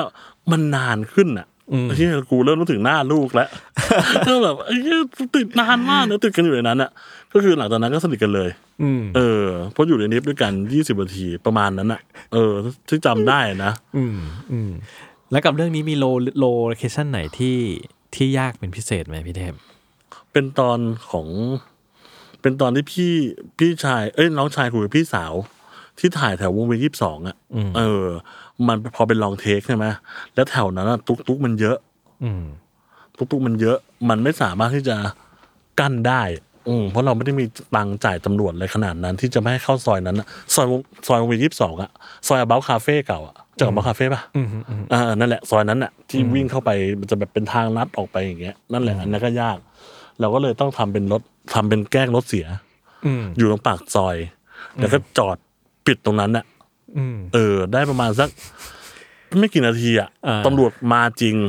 เพราะว่ามีคนโทรไปแจ้ง อ่า เออ มีคนโทรไปแจ้งคือเราแกล้งรถเสียเพราะว่ามันจะได้ไม่ต้องมีตุ๊กผ่าน อ่า ให้ไปออกซอยอื่นเลยอะไรอย่างเงี้ย อ่า เออตอนตำรวจมา อ่า เราก็แกล้งเข็นรถไปอะไรอย่างเงี้ยอืมแล้วก็ตอนที่ ทุกวันนี้ตำรวจเขารู้ความจริงยังครับว่า ไม่รู้ไม่ไม่รู้รู้หรือเปล่า แต่ว่า ต้องย้ายรถออกเดี๋ยวนั้น เพราะว่าชาวบ้านโวย อ่า เออชาวบ้านโวยอะไรอย่างเงี้ย แล้วก็มีมีอีกอันหนึ่งที่เป็นซีนของคุณตาอายุร้อยปีอ่ะ อืม เออเออเราเราเราเอาเรื่องนี้ไปพูดในงานที่เราผ่านมาด้วย เออ เราว่าวันนั้นน่ะ ชีวิตเราอะเปลี่ยนทัศนคติไปเลยนะ อืม เออ คุณตาเขาบอกว่า เขาอะไม่อยากอยู่แล้ว เขาไม่อยากอยู่ถึงร้อยปีหรอก เออก็เลยเมื่อคนที่เขารักแบบได้ได้จากเขาไปหมดแล้ว แต่ว่าทำไงเขาก็ไม่ตาย เออทำไงเขาก็ไม่ตายเขาก็อยู่เนี่ยอย่างเงี้ยอายุร้อยปีอะวันนั้นที่ไปถ่ายทุกคนแบบ เหมือนจะน้ำตาซึมกันหมดเลยนะ อืม อืม แต่ตอนนี้ท่านไม่อยู่แล้ว อืม อืม อืมอืม ก็เป็นความประทับใจในดาทูมอโล อืมอืมอืม นี่ว่าไม่มีละตอนนั้นก็ไม่ไม่ไม่ไม่ไม่มีอะไร อืม ตื่นเต้นอีกแล้วเนี่ยแหละ มีลิฟต์ค้างเลยแหละ ได้ คืออย่างนี้ก็เท่ากับว่างานโลเคชันเนี่ยแต่ที่ผมฟังมานะ ครับ ก็คือมันก็จะทั้งได้มาแบบบังเอิญบ้าง ตั้งใจบ้าง มีผ่านหูผ่านตามาแล้วบ้าง เคยไปใช้มาแล้วบ้าง ก็หลากหลายไปหมดเลยใช่ไหมฮะ ใช่ใช่มันไม่มีโลเคชั่นไหนที่แบบได้เลยอ่ะ อือฮึ คือแบบที่นี่ได้เลยอะไรอย่างเงี้ย มันจะได้ก็เอาจริงๆนะก็มีแต้มบุญ อืม แล้วก็จากประสบการณ์ที่แบบแวบขึ้นมาอะไรอย่างเงี้ยครับ แบบแวบใช่ก็ใช่ก็ได้เลยอะไรอย่างเงี้ยมันมาจากหลายซอสมาก อืม จากการแนะนำของเพื่อนร่วมอาชีพ การแนะนำของทีมงานอะไรอย่างเงี้ยครับ อืม อืมนี่ผมขอถามกลับไปนิดนึงว่าอย่างที่อย่างที่เมื่อกี้เราคุยกันก็จะมีเรื่องแบบว่าเนี่ยเดทไลน์อีกไม่กี่วันแล้วต้องหาให้ได้ หาไม่ได้ก็เปิดกล้องไม่ทัน ถ้าเราหาไม่ทันจะเกิดอะไรขึ้นครับ ไม่เคยหาไม่ทัน อ่า เลยยังไม่รู้ว่ามันจะเกิดอะไรขึ้น แต่ถ้าหาไม่ทันจริง ๆ มันต้องเลื่อน อืม แล้วแม่งเลื่อนเพราะเราอะ อ่า เข้าใจ นึกออกปะ เข้าใจ เรื่องเพราะเรา ในแง่ความรู้สึกก็คือว่าเชียร์กองถ่ายคือกองเป็นร้อยคนต้องเลื่อนการทำงานเพราะเรา ใช่ อ่า มันไปเลื่อนอย่างอื่นด้วยไง อืม เลื่อนคิวดาราหรือต้องเอาอะไรมาถ่ายก่อนหรืออะไรอย่างเงี้ย อืม มันจะเกิดความแบบ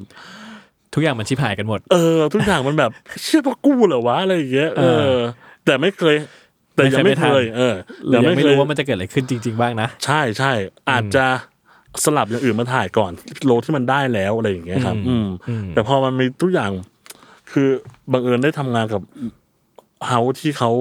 เป๊ะเป๊ะเป๊ะไว้ไง อืม เออ มันก็ต้องหาแบบหาโซลูชันให้มันไปได้อะไรอย่างเงี้ยเอออแต่ยังไม่เคยถึงขนาดแบบโหแม่งเรื่องกองเพราะพี่เทพอะไรอย่างเงี้ย ไม่เคยไม่เคย แล้วไม่อยากเคยด้วย ได้โอเคพี่เทพมีเครดิตดีอยู่ ได้ครับเอ่อทีนี้จากเนี่ยครับฟังกันมาตั้งนานแล้วครับ อยากถามพี่เทพเลยว่าพี่เทพคิดว่างาน location manager เนี่ยมันเป็นศาสตร์หรือเป็นศิลป์กว่ากัน มันคืองาน made to order อืม อ่า เราคิดว่ามันเป็นงาน made to order คำเนี้ยเราไม่คิดได้เมื่อไม่กี่เดือน เออ เราว่ามันคือมันงาน made to order ผู้กำกับอยากได้อะไร หาให้ได้แบบนั้น อืม ในระยะเวลาและราคาที่เหมาะสม อืม อืม การจะใส่ความสร้างสรรค์ลงไปในงาน คือการหาของใหม่ ที่ได้ในระยะเวลาและราคาที่เหมาะสม อืม อืม แต่ซึ่งสุดท้ายแล้วเนี่ยเอ่อมันก็ทำเราสิ่งที่เราทำได้คือเราก็แค่เสนอเป็นออปชันให้เขาไปดู ใช่ครับเพราะคนคนตัดสินใจคือพุ่งกับว่าเขาชอบอันไหนมากกว่ากัน อืม บางทีอันนี้ชอบแต่แพงก็ต้องไปเวทกับโลอื่น ว่าโลอื่นมันมันราคาถูกลงได้ไหมหรืออะไรอย่างเงี้ย แล้วก็เป็นงานจัดการ อืม เป็นงานจัดการที่ดีกว่าคน อืม เอออคุยกับคนทุก ทุกคนเป็นร้อยร้อยๆคนอะ อืม เออเอออปีหนึ่งเรารู้จักคนเยอะมากเลยนะเรารู้จักคนเป็นร้อยร้อยๆกว่าคนเลยนะ อืม เออ ปีนี้รู้จักไปแล้วสามสิบสี่สิบคนอะ อืม คนใหม่ๆที่เข้ามาเป็นเจ้าหน้าที่โลหรืออะไรอย่างเงี้ย อืม อืมโอเคครับก็ทีนี้คือฟังอย่างนี้แล้วก็รู้สึกว่าอย่างงานโลเคชันอ่ะ มันก็เหมือนกับเป็นงานแบบงานตามสั่งประมาณหนึ่งเนาะพี่เทพ ใช่ แล้วก็อืมจริง ๆ แล้วเหมือนกับเอ่อ ครีเอทีฟที่เราจะสามารถมีได้กับมันที่สุดก็คือการแบบตีความเพิ่มจากสิ่งที่เขาอยากได้ แล้วลองเอาไปเสนอเขา ซึ่งเขาจะเอาไม่เอาก็ก็แล้วแต่เขา ใช่ ถ้าจะให้นึกไวๆตอนนี้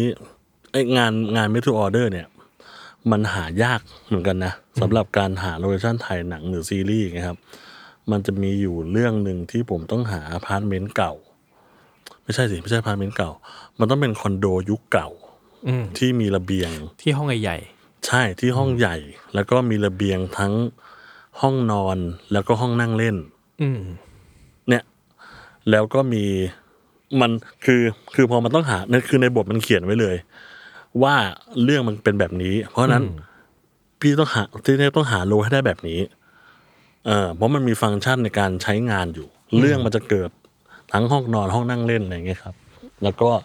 มีดาดฟ้าที่อยู่ตึกเดียวกัน มีร้านคือถ่ายทั้งคอนโดอ่ะ อืม คือถ่ายทั้งคอนโดยุคคอนโดห้องใหญ่พอพอนึกถึงคอนโดห้องใหญ่เนี่ย เราก็นึกถึงคอนโดยุคเก่าแล้ว เพราะห้องยุคใหม่เนี่ยไม่มีแล้วห้องยุคใหม่มันจะไม่มันมันมันจะไม่ใช่ห้องใหญ่แล้ว มันต้องเป็นคอนโดยุคเก่าที่สร้างมาแล้วสักยี่ยี่สิบสามสิบปีอ่ะอืมมันจะมีห้องใหญ่มันจะมีระเบียงอะไรอย่างเงี้ยครับมันจะความยากมันอยู่ตรงนั้นที่จะหาให้ครบ อืม เอ่อในในตึกเดียว อืม อืม มันก็เป็นชาเลนจ์ของ ของงาน ใช่ นี้เนอะ ใช่ไอ้ไอเนี่ยแหละ เกือบจะหาไม่ได้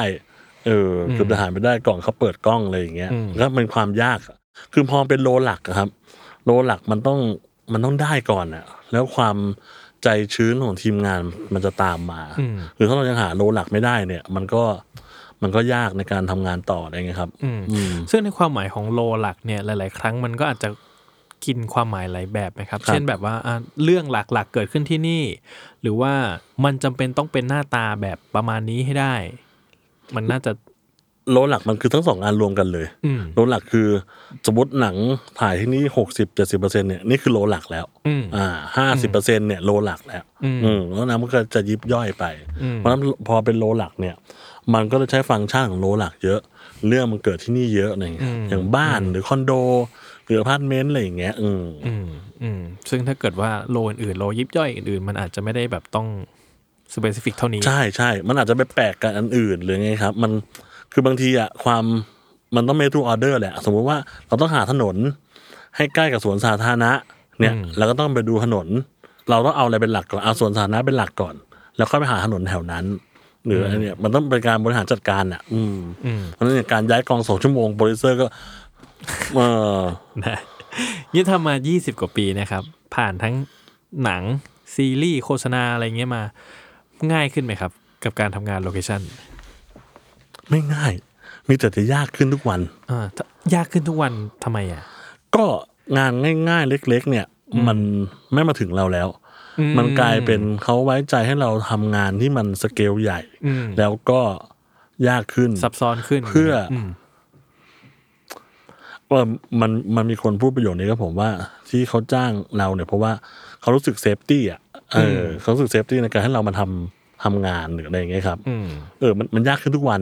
มันไม่ได้ง่ายขึ้นทุกวันนะ มันยากขึ้นทุกวันจ จริ ริ ง ง มันได้เจองานที่ใหญ่ขึ้นเรื่อย ๆใช่ใช่มีมีมีรุ่นพี่ผมที่เขาทำทำหนังทำอะไรอย่างเงี้ยเหมือนกันอ่ะเขาก็บอกว่างานเขายากขึ้นทุกวันนะ ๆอืม ไม่ใช่งานเขาง่ายโอ้ อืม งานเขายากขึ้นทุกวัน อืม เขาต้องวิ่งหาโลเองดิวเองอะไรอย่างเงี้ยครับ พอเป็นหนังกันเนาะอืม อืมฮึอืมปัจจุบันครับ อาชีพโลเคชันเม a เจอร์ยังจำเป็นอยู่ไหมสำหรับพี่เทพ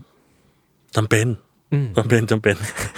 เราพยายามนึกอยู่ว่า เอ๊ะ มันจะไม่จำเป็นในแง่ไหนบ้างอะไรอย่างเงี้ย เออ แต่เราเราคิดว่ามันจำเป็น มันต้องมีคนมาจัดการเรื่องนี้ อืม อ่ามันต้องมีคนมาจัดการเรื่องสถานที่ อืมอืม มันต้อง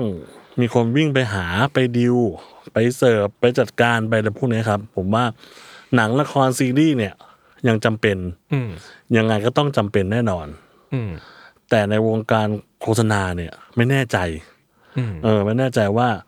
ยังมีความจำเป็นร้อยเปอร์เซ็นอยู่อีกไหม อืม อืม เพราะมันอาจจะมันคืออย่างที่เราคุยกันมา ครั นะ บ ว่า การทำงานโฆษณามันก็ อืม จะมีสโคปงานของมันอีกแบบ ครั ห บ นึ่งแล้วก็คิดว่ามันอาจจะสามารถแบบอ่ะสมมติถ้าเกิดว่างานโฆษณามีดัตเตอร์เบสอยู่แล้ว อืม อาจจะไม่จำเป็นต้องมีคนมาคอย แต่แปลกนะ งานโฆษณาไม่มีใครเขาเก็บดัตต้าเบสกัน อ่า เท่าที่รู้นะ อ่า เฮาเฮาก็จะไม่เก็บดัตต้าเบสเพราะมันเป็น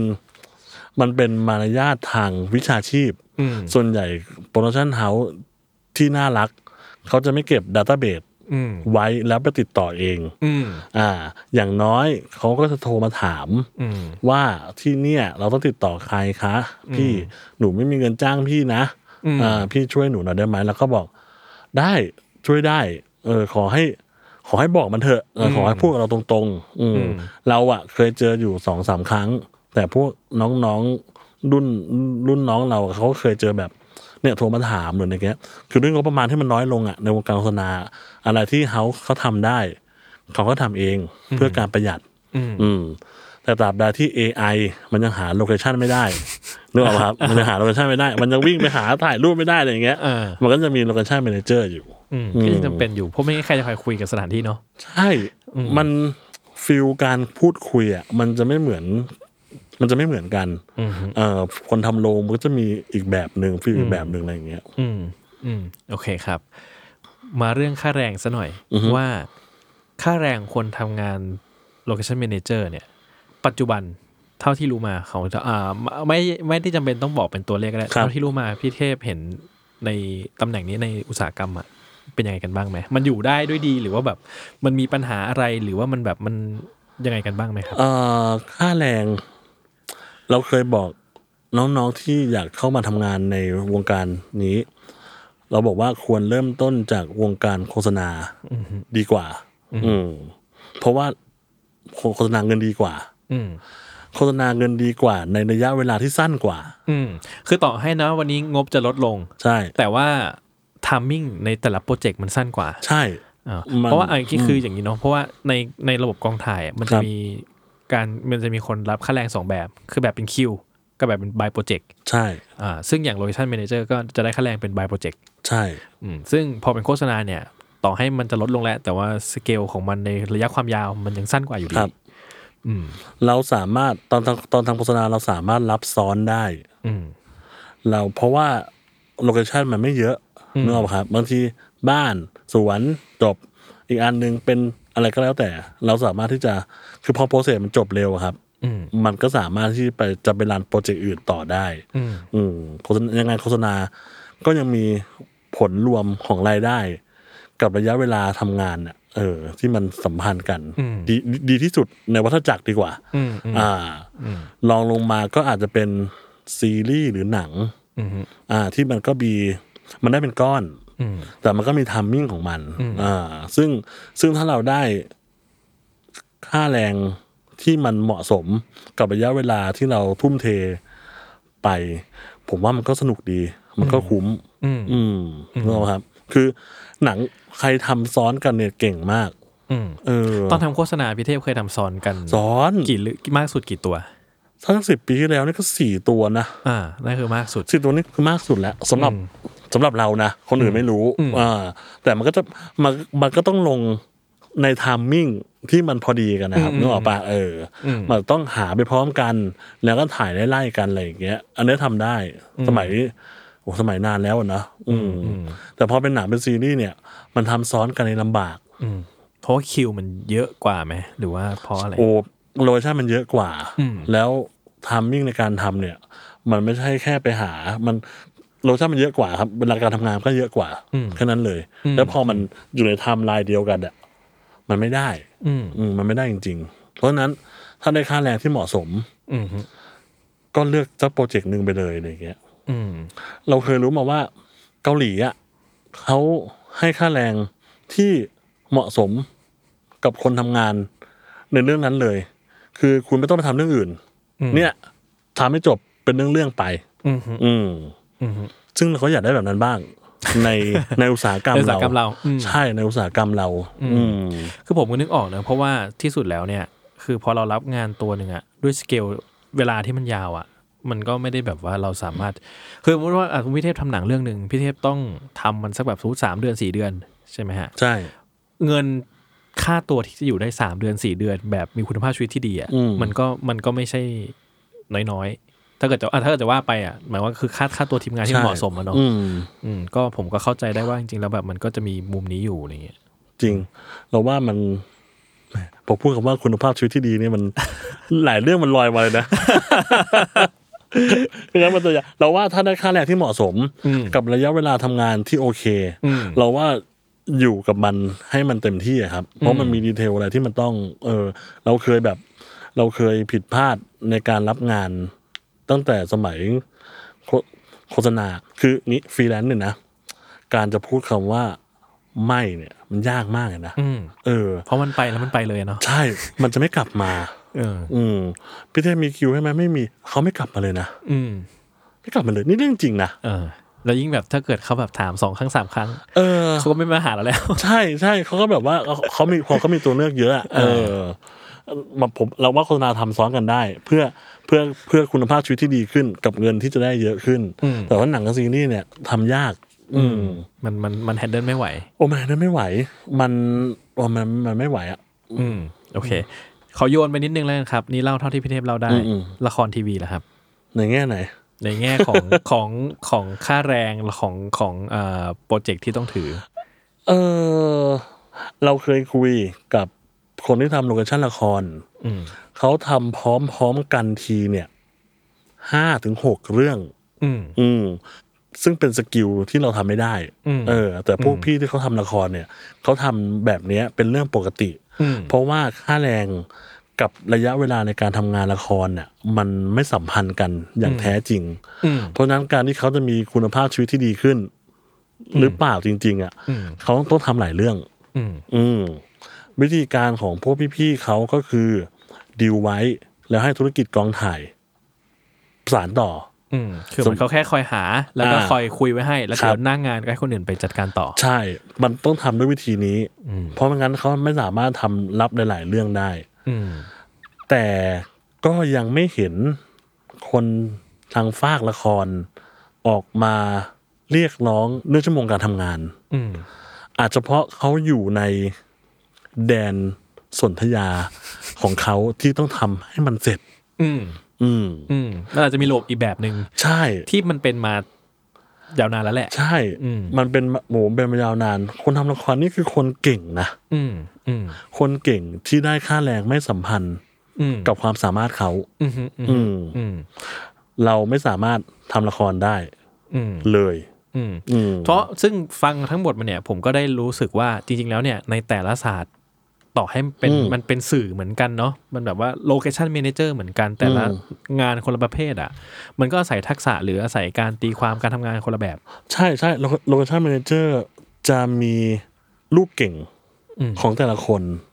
บอ่าอ่าพี่บางคนอาจจะทำแต่หนังรถยนต์ อืม ที่ขับบนถนน ไม่มีอะไรเลยมี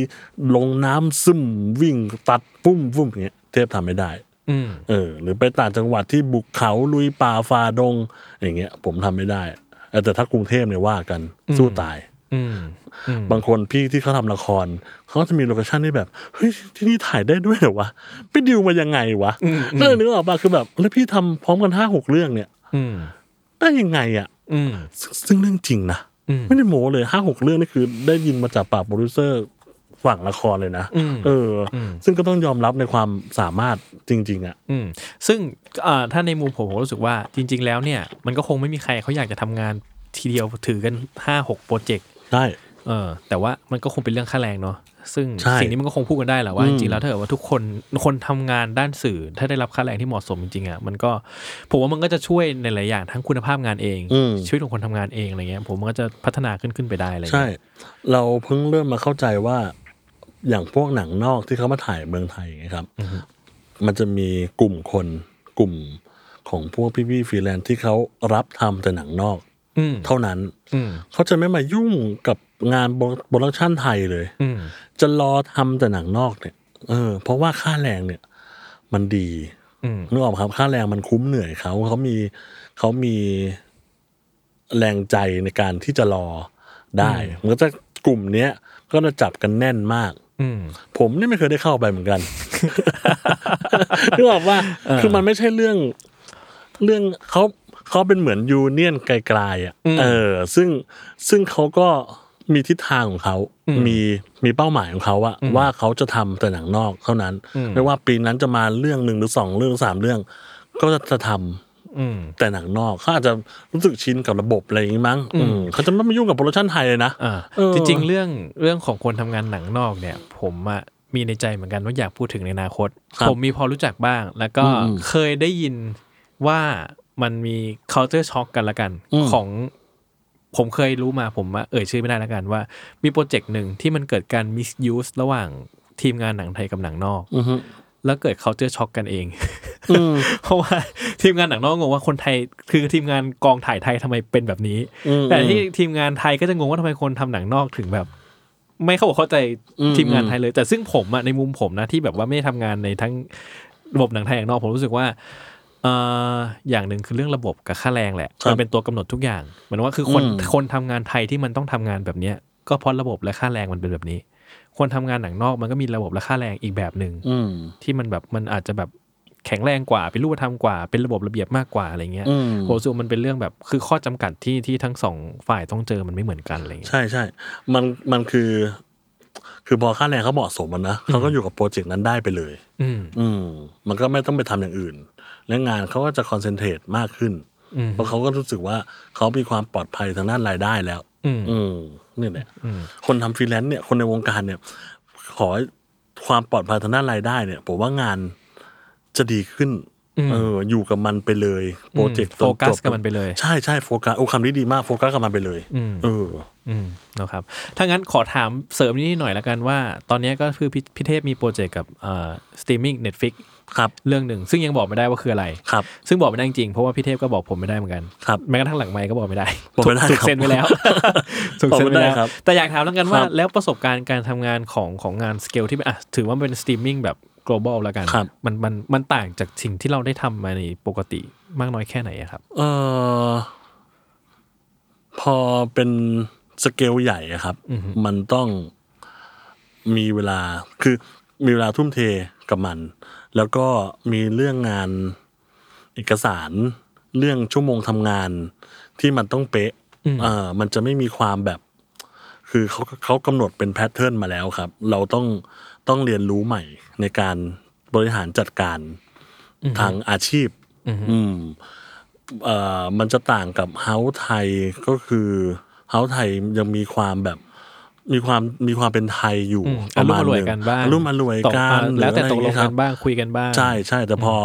แต่พอเป็นเป็นเป็นสตรีมมิ่งอ่ะมันมีความระบบระเบียบงานเอกสารอะไรอย่างเงี้ย เยอะขึ้น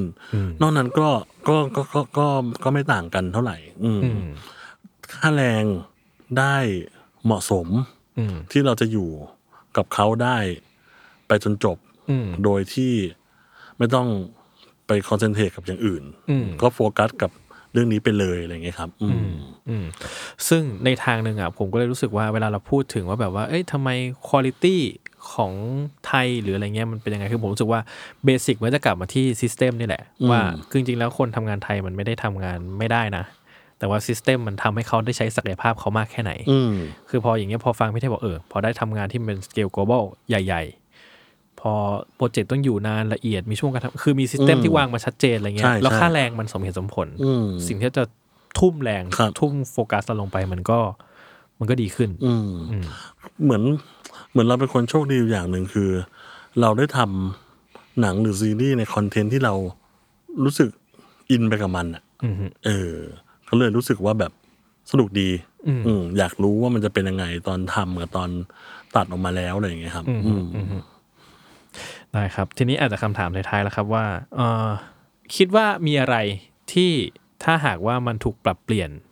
ชีวิตของคนทำตำแหน่ง location manager มันจะดีขึ้น ไม่ว่าจะเรื่องระบบกองถ่าย policy การทำงานค่าแรงหรืออะไรก็ตามเนี่ยพี่เทพคิดว่ามีอะไรที่แบบว่า เออจริงแม่งมุมนี้ถ้าเกิดว่ามันได้ถูกแก้ไข มันน่าจะทำให้ชีวิตของคนทำตำแหน่งนี้ดีขึ้น เอ่อจริงๆ ต้องพูดว่าไม่ค่อยมีใครอยากทำตำแหน่ง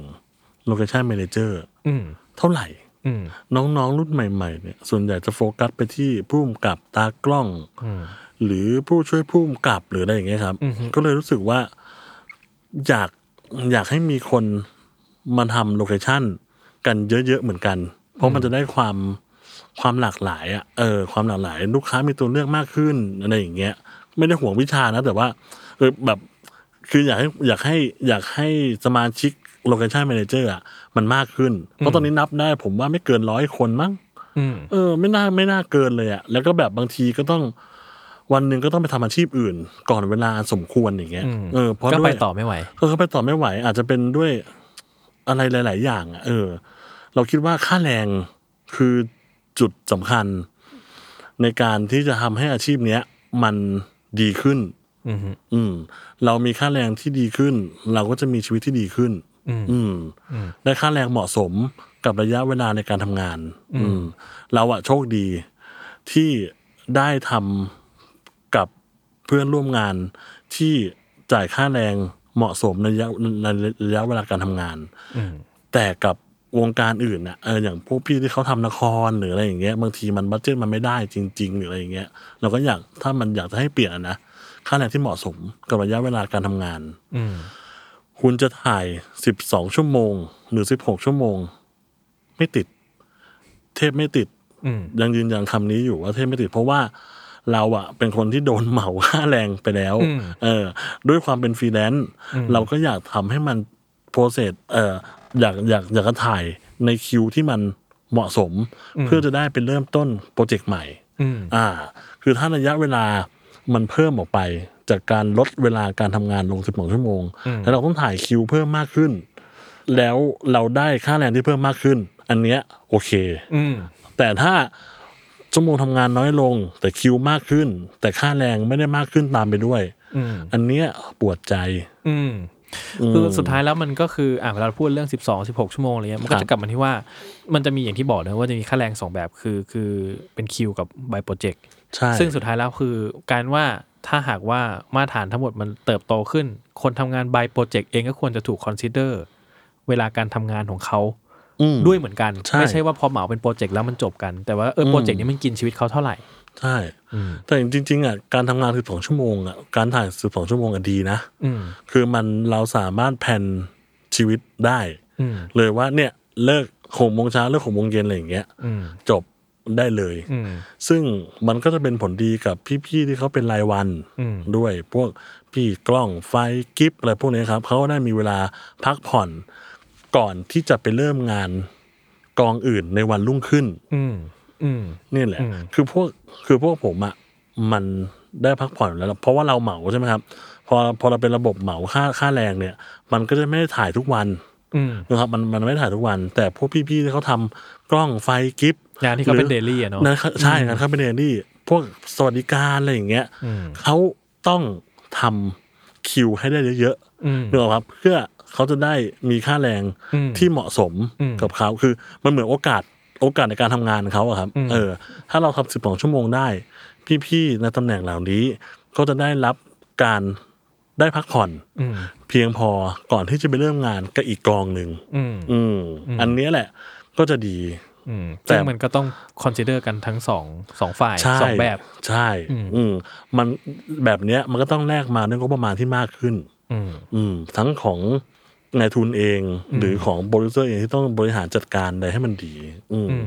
ซึ่งยังไงยืนยังยืนยันว่า 12 ชั่วโมง ก็ดีกว่า 16 ชั่วโมง อืม อืม อืมโอเคครับ ทีนี้อ่ะ สุดท้ายครับก็คนที่อยากจะทำงานโลเคชัน m ม n นเจอร์ครับ มันควรไปเริ่มที่ไหน คืออันนี้คือผมก็รู้สึกว่า ผมเองเรียนฟิล์มจบมาปุ๊บ สิ่งที่ผมพบก็คือว่า เอ้า แล้วงานพวกนี้มันไปหาทำกันที่ไหนวะ แล้วอย่างคนอยากทำโลเคชัน m ม n นเจอร์ผมว่ามันก็สเปซิฟิกมาก ๆ ที่เหมือนกับว่ามันมันก็อย่างที่พี่เทพว่าคนอยากเป็นโปรดิวเซอร์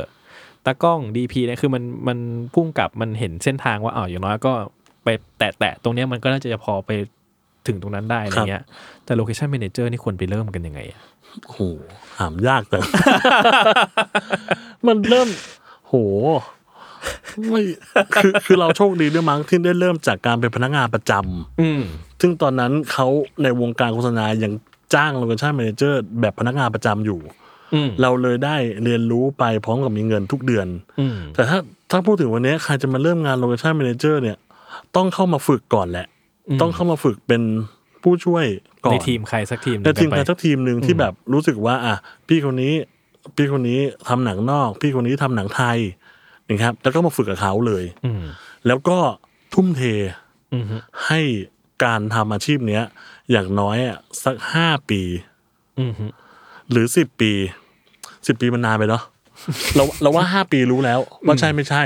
อืมควรควรจะเริ่มเร็วๆอ่ะ อ่า เออควรเราว่าเริ่มเร็วดีกว่า ผมว่าไม่แน่แบบนี้คือ ปีสองปีเขาอาจจะรู้แล้วว่า เขาชอบสิ่งนี้ไหม บางทีไม่นานขนาดนั้นนะเออบางที ถ้ามันไม่ชอบจริงๆ ถ้ามันไม่ชอบจริงๆอ่ะ แป๊บเดียวมัน ออ รู้แล้วทำงาน ใช่ สักโปรเจกต์สองโปรเจกต์รู้แล้ว เราจะมีเซนส์ อืม เอออ ม กลับมาเรื่องเซนส์ตอนนี้ผู้ช่วยเราอ่ะ ที่ที่ทำมันอยู่ด้วยกันอ่ะ แต่ก่อนพี่ก็ทำอาร์ตนะ อืม แล้วก็เราก็เราก็ดึงเขามาทำโลเคชั่น อืม ผมบอกเลย พี่ต้องเลือกแล้ว ว่าพี่จะเป็นอาร์ตเหมือนเดิม หรือพี่จะเป็นโลเคชั่น อืม ผมว่าพี่ทำได้ พี่มีเซนส์แต่ต้องเรียนรู้กันไป อืม ตอนเนี้ยเขาไม่กลับไปทำอาร์ตแล้ว อืม เนี่ย มันจะกว่ามันจะเจอคนแบบเนี้ย อืมอืม นึกออกไหมครับกว่ามันจะเจอคนแบบเนี้ย มันต้องลงมาทำอ่ะ อืม เออ มันจะไม่สามารถที่แบบ มันมีน้องคนหนึ่งเหมือนกันมาฝึกงาน เออ มาฝึกงานนะน้องผู้หญิงจากนิเทศจุฬามาขอฝึกงานกับเทพโลเคชั่น อืม เออมาว่ะทำได้มีสกิลมีเซนส์แต่ตอนเนี้ยเจอเมื่อประมาณเดือนที่แล้ว ถามว่านั้นอยากทำโลเคชั่นอยู่ไหมหนูก็ยังไม่รู้เลยพี่ว่าเอาไงดี อืม แต่ตอนเรียนเขาทำนะเขาทำเขาทำได้ดีด้วย อืม บางบางทีมันมีหลายปัจจัยอ่ะ อืม มันมีหลายปัจจัยที่ทำให้มันเปลี่ยนไป แต่ถ้าตั้งใจจริง ๆอ่ะเราว่าต้องทุ่มเท อืม อืม ไปฝึกกับใครก็ได้ อืม ที่เรารู้สึกว่า เนี่ยชอบพี่คนเนี้ย พี่คนนี้หาโลหนังเรื่องนี้ อืม ดูเครดิตเลย พี่ก็ชื่ออะไรเซิร์ช Google เลย ติดต่อเขาไปเลย ไม่ยากหรอก อืม อืม ได้ครับ ก็อาจจะต้องเริ่มกันไปอย่างนั้นเนาะ ใช่ อืมโอเคครับ ก็จริงๆวันนี้จะประมาณนี้ครับ ก็พี่เทพโลเคชันก็มีเพจ ครับ ให้เราสามารถไปติดตามกันได้ ใช่ ใน ใช่ ในเพจพี่เทพพี่เทพจะอัปเดตอะไรบ้างครับ คือเพจเนี่ยเป็นเพจที่อัปเดตเรื่องคือไม่ใช่อัปเดต คือเราเป็นเป็นเพจที่เล่าเรื่องโลเคชันมากกว่า อืม เออเป็นเพจที่เล่าเรื่องโลเคชันว่าโลเคชันเนี้ยมันเป็นของใคร ยังเป็นยังเป็นของคนนี้อยู่ไหมมันเกิดจากอะไร ตอนนี้ยังอยู่ไหมหรืออะไรคือมันเป็นเรื่องเล่าอะครับ อืม เป็นเรื่องเล่าที่อยากเขียนเก็บไว้ อ่า ประมาณ คบ นั้น ซึ่งถ้าเกิดว่าใครชื่นชอบสนใจก็ ครับ สามารถติดตามเพจพี่เทพโลเคชันได้ ได้ครับ นะครับ ก็ก็จะมีเรื่องของโลเคชันนี่แหละว่าที่ไหนอะไรเป็นยังไง ใช่ เนอะ ใช่ นะครับแล้วช่วงอ่าหลังจากนี้ไปจะมีอะไรอีกไหมครับอ่าหมายถึงว่ามีมีงานอะไรที่ให้คนได้ติด ตาม โหมันบอกไม่ได้เลยอะ อาแต่ที่ได้มีหนังของพี่จิม อ่าเป็นหนังของเป็นหนังของพี่จิมโสพล อืม เป็นหนังผีเรื่องแรกที่ผมทำ อือฮึ เออ เรื่องบ้านเช่า เรื่อง มันชื่อชื่อภาษาไทยเต็มๆมันชื่ออะไรนะ ภาษาอังกฤษมันชื่อ Home Foreign ครับ อ่า อืม แต่เรื่องนี้เราได้เห็นทีเซอร์ในโรงหนังกันบ้างแล้ว ใช่ไหมที่มันผมยังไม่เห็น อืมผม มัน เห็นแล้ว ชื่อไทยว่าบ้านเช่าบูชายัน อ่าใช่ เออชื่อ ใช่ ภาษาอังกฤษ ใช่ คือ Home Foreign อืม ดีนะ อืม นี่เชียร์เลย อืม เรารู้สึกว่า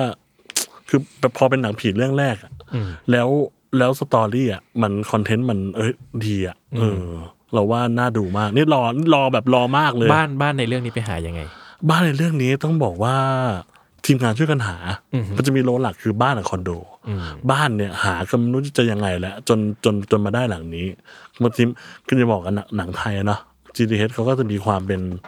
ช่วยกันหาช่วยกันคิดช่วยกันอะไรอย่างเงี้ยครับ ก็ได้บ้านหลังนี้มา จริงการขอขอคนไปถ่าย ขอไปถ่ายหนังผีที่บ้านคนนี่มันยากกว่า โอ้ ปกยยาก ติ ยา นะ กยาก ดิ เออจริงเรื่องนี้ผมว่าคนไม่รู้นะว่า ใช่ การขอถ่ายหนังผีที่บ้านใครเนี่ย โอ้ หรือโล ย ของใครเนี่ยขอถ่ายหนังผีเป็นเรื่องยากมาก บ้านยากแต่คอนโดยากกว่า อ่า เพราะคอนโดเนี่ยมันมีคนอื่นอยู่ด้วย อ่า บ้านเนี่ยเป็นบ้านหลังเดียวๆอ่า อืม แต่แต่เราโชคดี เพราะว่าบ้านหลังเนี้ยพี่เจ้าของบ้านน่ารัก อืม คุยง่าย แล้วก็ไม่ไม่คิดเยอะ อืม อ่า ไม่คิดเยอะเกี่ยวกับการที่ที่จะต้องมีหนังผีไปถ่ายอะไรอย่างเงี้ยครับ อื อื ม ม อืมนะคือบางคนเขาไม่คอมฟอร์ตกับการ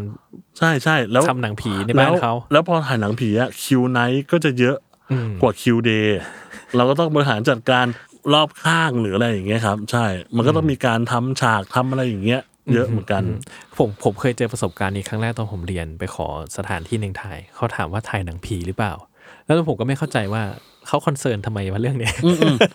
ซึ่งอ๋อมันก็คือเรื่องแบบคือความคอมฟอร์ตของเขาแหละว่าเขาแบบ ใช่ อืม อย่างคอนโดเนี่ย หามาเป็นสิบที่อะนะ อืม ไม่ได้ อืม ไม่ให้หนังผี